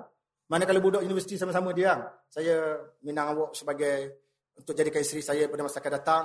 Meminang tu okeylah, tapi dia bagi minang dari segi bahasa lah. Dalam budaya Melayu, minang itu kena ngantar, bawa barang, yang ada barang peminangan, ada cincin dan sebagainya. Ini satu budaya yang amat dalam Melayu. La junah alaikum fima aradtum bihi min khitbatin nisa. Ha, tidak ada masalah bagi kamu, tidak ada dosa bagi kamu kalau kamu meminang perempuan menggunakan sindiran. Iaitu bagi perempuan yang masih lagi dalam uh, edah suami ni, edah suami ni. Terutama sekali talak talak baik ni. Tidak boleh meminang isteri orang. Tidak boleh meminang isteri dalam edah talak rajai. Isteri orang sebab dia masih isteri kawan tu. Jadi kita tak boleh minang. Tidak boleh meminang wanita yang telah dipinang oleh orang lain yang telah menerima pinangan tersebut. Mana kalau katakan perempuan ni sangat cantik. Lepas tu orang pinang dia seribu orang. A datang, B datang. Dia tak ada nak jawab lagi. Tak ada tak sempat nak jawab. Kerana terkejut dengan peminangan yang luar biasa. Orang datang, orang datang. Assalamualaikum, Assalamualaikum. Ha? Nak masuk minang. Ah, sila, sila, sila. Assalamualaikum, nak masuk minang. Sila. Duk main sila, duk main gitu je. Ya. Jadi tuan bayang, bila berlaku begitu, dia tak sempat nak jawab lagi. Boleh tak dia menerima pinangan yang banyak? Jawabnya boleh lah. Sebab dia tak beri jawapan. Kita boleh minang? Jawabnya boleh. Sebab dia masih memberi jawapan. Tetapi setelah dia memberi jawapan, tak boleh lah. Dia jadi hak orang lain. Ha, dia sudah menjadi hak orang lain. Kemudian seterusnya, nahan Nabi sallallahu alaihi wasallam an yabi ba'dukum ala ba' ala bai'i ba'd wa la yakhtub ar-rajulu ala khitbati akhihi hatta yatruk al-khatb qablahu aw ya'zana lah. Ini hadis yang saya sebutkan tadi. Tidak wajar sebahagian antara kamu berjual beli atas sebahagian yang lain. Tidak wajar laki-laki meminang saudara, meminang atas pinangan saudaranya. Sehingga yang meminang tadi meninggalkan atau mengizinkan laki-laki yang kedua berbuat demikian. Boleh menyebut kelebihan dan kekurangan pihak yang meminang dan pihak yang dipinang. Macam nak minang tu boleh sebutlah. Mana kita tanya, macam mana perempuan ni dia bagus, orang yang baik. Tapi dalam sesama dia ada sedikit kekurangan. Ya. Mulutnya agak celupas sedikit, dia kurang sabar. Masakannya agak kurang baik. Sebut kau tu lah. Ha. Tapi tuan-tuan, jangan lebih-lebih sangat. Ya tu pasal main tu bahaya tu. Kalau menikah dia, jeng kering. Cerita gitu. Sekadar perlu saja. Terutama kalau kau nak tanya kita lah. Sebab ni berlaku dalam sejarah ni. Tengok dalam hadis qalat falamma halaltu dzakartu lahu anna Muawiyah bin Abi Sufyan wa Abu Jahl min khataban faqala Rasulullah sallallahu alaihi wasallam ama Abu Jahl fala yad'u 'asa an 'atiqihi wa amma Muawiyah fasa'luk la mal lahu ankihi Usamah bin Zaid fakarihtuhu thumma qala ankihi Usamah fakanakahtuhu faja'ala Allah fi khairan waqtabtu ana buat tuan qalat ini dalam hadis cerita seorang uh, muslimat pada zaman Rasulullah sallallahu selesai dia apa ni habis dia punya edah dia apa sebenarnya dia cerita ada lelaki pinang dia. Antara yang meminang dia Muawiyah bin Abi Sufyan Abu Jaham. Abu Jaham ni bukan Abu Jaham Abu Jaham. Faqala Rasulullah SAW pun dia minta pandangan Rasulullah dia jumpa Rasulullah saya nak saya nak terima mana satu ni. Rasulullah kata ada pun Abu Jaham. Dia tidak pernah meletak ketongkat daripada bahunya. Artinya dia seorang yang garam. Kerjanya nak berdagang saja. Ada kerja lain. Wa amma Muawiyah ada pun Muawiyah dia seorang yang miskin. Dia tak ada duit. Ha tapi Nabi kata, berkahwin dengan Usamah bin Zaid. Masa tu aku tak apa suka. Nabi kata, berkahwin dengan Usamah bin Zaid. Kan, lalu aku berkahwin. Allah Ta'ala bagi kebaikan yang banyak dalam perkahwinan itu. Mana tuan-tuan? Jadi yang meminang perempuan tadi orang lain. Nabi cadang orang lain. Dan Nabi sebut kelemahan dua orang tadi. Jadi ini juga satu benda yang penting. Jadi ibu bapa mana tuan-tuan, dia boleh sebutlah. Salah kahwin dengan dia, dia ni penagai dada, dia ni itu, dia ini. Untuk menjaga kemaslahatan seorang anak. Kan? Siapa di antara bapa kita tuan-tuan sanggup melepaskan anak perempuan kita pada seorang lelaki yang bakal memusnahkan masa depan dia. Kita tidak akan sanggup berbuat demikian. Ha, ini dari segi meminang. Eh. Ada masa lagi, ada sikit lebih kurang uh, empat minit lagi. Harus kepada wali seseorang gadis menawarkan anak gadis untuk berkahwin untuk dikahwini oleh orang yang soleh dan bertakwa. Tadilah saya sebut tadi. Ha, boleh eh? ha, kepada orang yang alim dan sebagainya. Terserah pada dia lah. Terserah pada dia lah. Sama ada nak terima, tak mau terima dan sebagainya lah. Tindakan Sayyidina Umar menawarkan anak perempuan Hafsah kepada Abu Bakar dan juga Umar. Apabila Hafsah kematian suami dan tuan, Sayyidina, Umar pergi tawa anak dia kepada Abu Bakar. Abu Bakar senyap. Kemudian Sayyidina Umar radhiyallahu anhu pergi tawa kepada Umar. Apa ni kepada uh, Usman eh bukan Umar, Usman, Usman senyap. Nak sana Umar pun pergi jumpa Rasulullah cerita. Saya tahu anak saya kepada Abu Bakar dia tak kata apa. Saya tahu kepada Usman dia tak kata apa. Ha. Ha. Rupanya tuan-tuan, Rasulullah kata Hafsah akan berkahwin dengan orang yang lebih baik daripada Abu Bakar dan Usman. Akhirnya kahwin dengan siapa? Kahwin dengan Rasulullah sallallahu alaihi wasallam. Itulah manusia paling baik. Ha. jadi boleh buat begitulah. Cuma dalam budaya kita tuan-tuan bila orang perempuan minta lelaki atau bila bapak perempuan minta lelaki, masyarakat kita akan bercakap lah. Masyarakat kita tak boleh terima lagi setakat ni. Ha, dia kata apa benda, ada pula perempuan pergi bindang orang lelaki. Ada pula dia kata, uh, apa benda ni timba, apa ni timba. Pergi mencari timba. Ini tidak boleh jadi. Ha, dia tak boleh nak terima konsep tu. Ha, timba mencari pergi. Ha, itu macam-macam boleh berlaku dalam masyarakat kita. Bertunang bukan tekad untuk berdua-duaan dan berjalan ke sana kemari secara habis secara habis-habisan lah, tanpa ada mahram. Sebab tuan-tuan maklumlah zaman sekarang ni, uh, agak sukar untuk kita nak mengesan perempuan tu ada dara ke tak ada dara. Jadi kalau dia berjalan, tuan-tuan, kalau, kalau, kalau tempat saya tuan-tuan, tepi pantai, ya, kalau kita lalu berdua tu ada lagi pasangan. Laki perempuan, kita pun kata dia ni bermunajak ke buat apa. Nak kata kia mulai, awal sangat berdua. Kia mulai biasanya bermula pada tiga setengah. Lepas tu kia mulai pula dua orang di tepi pantai. Semayang tahajud jenis apa? Ha, itu berlaku anak-anak muda. Dia nak menyelamatkan keadaan. Ha, dia buat macam ni. Ha, bahkan ada kes. Eh, ada kes yang berlaku di mana dalam bulan puasa atau dalam bulan puasa molek-molek ada. Dia, pertama dia tidak hormat bulan Ramadan. Yang kedua dia dibuka puasa rumah perempuan. Dan selepas dibuka puasa tuan-tuan. Dia berzina dalam bulan puasa. Jadi pasangannya dapat ditangkap. Ha, pasangan dapat ditangkap. Apabila ada laporan daripada masyarakat kampung. Ditangkap. Lepas tu dia bawa ke institusi, institusi pecah dia. Ha, jadi pengarah kata, saya nak dua-dua pasangan ini mesti kahwin. Lepas dia kahwin kan dia pecah. Itu kes pertama. Kes kedua tuan-tuan. Pelajar yang sudah bergelar hafiz. Dia boleh hafal Quran. Apa Quran? Tapi kalau bertemu dalam dunia percintaan, tuan-tuan, hafiz dan hafiz, gugur. Syahid. Ha, sebab bila depan orang perempuan ni memang betul lah. Ha, saya ingat seorang pesyarah yakin dulu bila saya pergi kursus. Dia kata kita ustaz ni dasar nak zikir kuat lepas mayang lah. Kalau hendak kahwin lagi dia kata. Pembohong belaka dia kata. Kalau orang perempuan tu lalu depan. Orang perempuan lalu kita subhanallah, subhanallah, subhanallah. Mata subhanallah, subhanallah, subhanallah. Ha. Dan, tak nampak je. Alhamdulillah. Ha. ha. Saya masih ingat ada seorang perempuan mungkin dia dah meninggal. Ha. Saya nak cerita apa ni? Jadi pelajar ni tak tahfiz tuan-tuan. Dia depan cerita dua orang. Lepas tu jumpa di luar dan sebagainya. Tidak tunang. Dah apa? Kemudian, satu hari itu ada ada seorang guru. Guru ni tuan-tuan, dia selalu selalu rasa sakit perut pada hari itu. Dia pun berlari kencang ke dalam tandas. Bila berlari kencang, dia tunggu tandas tu. Orang tak keluar daripada tandas. Dia tunggu, kenapa ni? Pelik sangat tandas ni. Tak terbuka-buka ni. Apa berlaku di dalam? Ha, dia tunggu lama. Dia pun pelik lah. Tiba-tiba dia dengar suara yang pelik-pelik dalam tandas tu berlaku peperangan. Dalam tengah tu, pergaduhannya hebat. Nak kata bergaduh, tak bergaduh. Nak kata perang, tak perang. Eh, ditunggu lama, keluar. Laki keluar tu. Tak kejut laki tu. Pak, dia pun pegang. Buat, buat apa dalam tanda? Waktu keluar perempuan. Dah. Dah bertarah hafiz dah. Satu benda yang sangat menduka ceritakan kita. Dua-dua pasangan tadi ditangkap. Lepas tu untuk menyembunyikan kes ini, pihak sekolah mengesyorkan dia kahwin. Walaupun dia muda lagi, kahwin. Alhamdulillah selesai. Lepas tu dia pecat daripada sekolah, dia pergi sekolah lain. Itu ah, saya nak cerita tuan-tuan. Tak ada masalah dia kalau kalau dari aspek kita nak menyelamatkan pasangan tadi supaya tidak berzina, itu cara dia kahwin.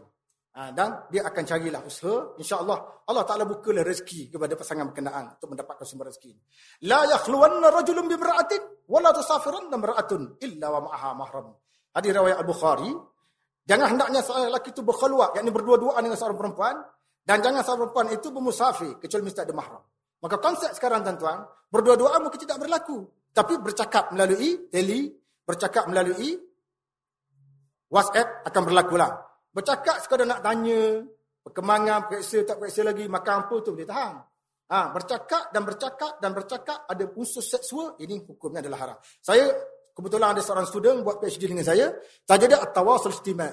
Hubungan sosial, laki-laki dan perempuan menerusi. Menerusi apa? Menerusi WhatsApp dan menerusi tele. Sejauh mana dibenarkan oleh syarak. Sampai tahap boleh buat PhD. Berhubung laki-laki dan perempuan. La yakhluwanna rajulun min imra'ati thalatha mirar. Thalatha mirar. Eh? Illa kana salisuhum syaitan.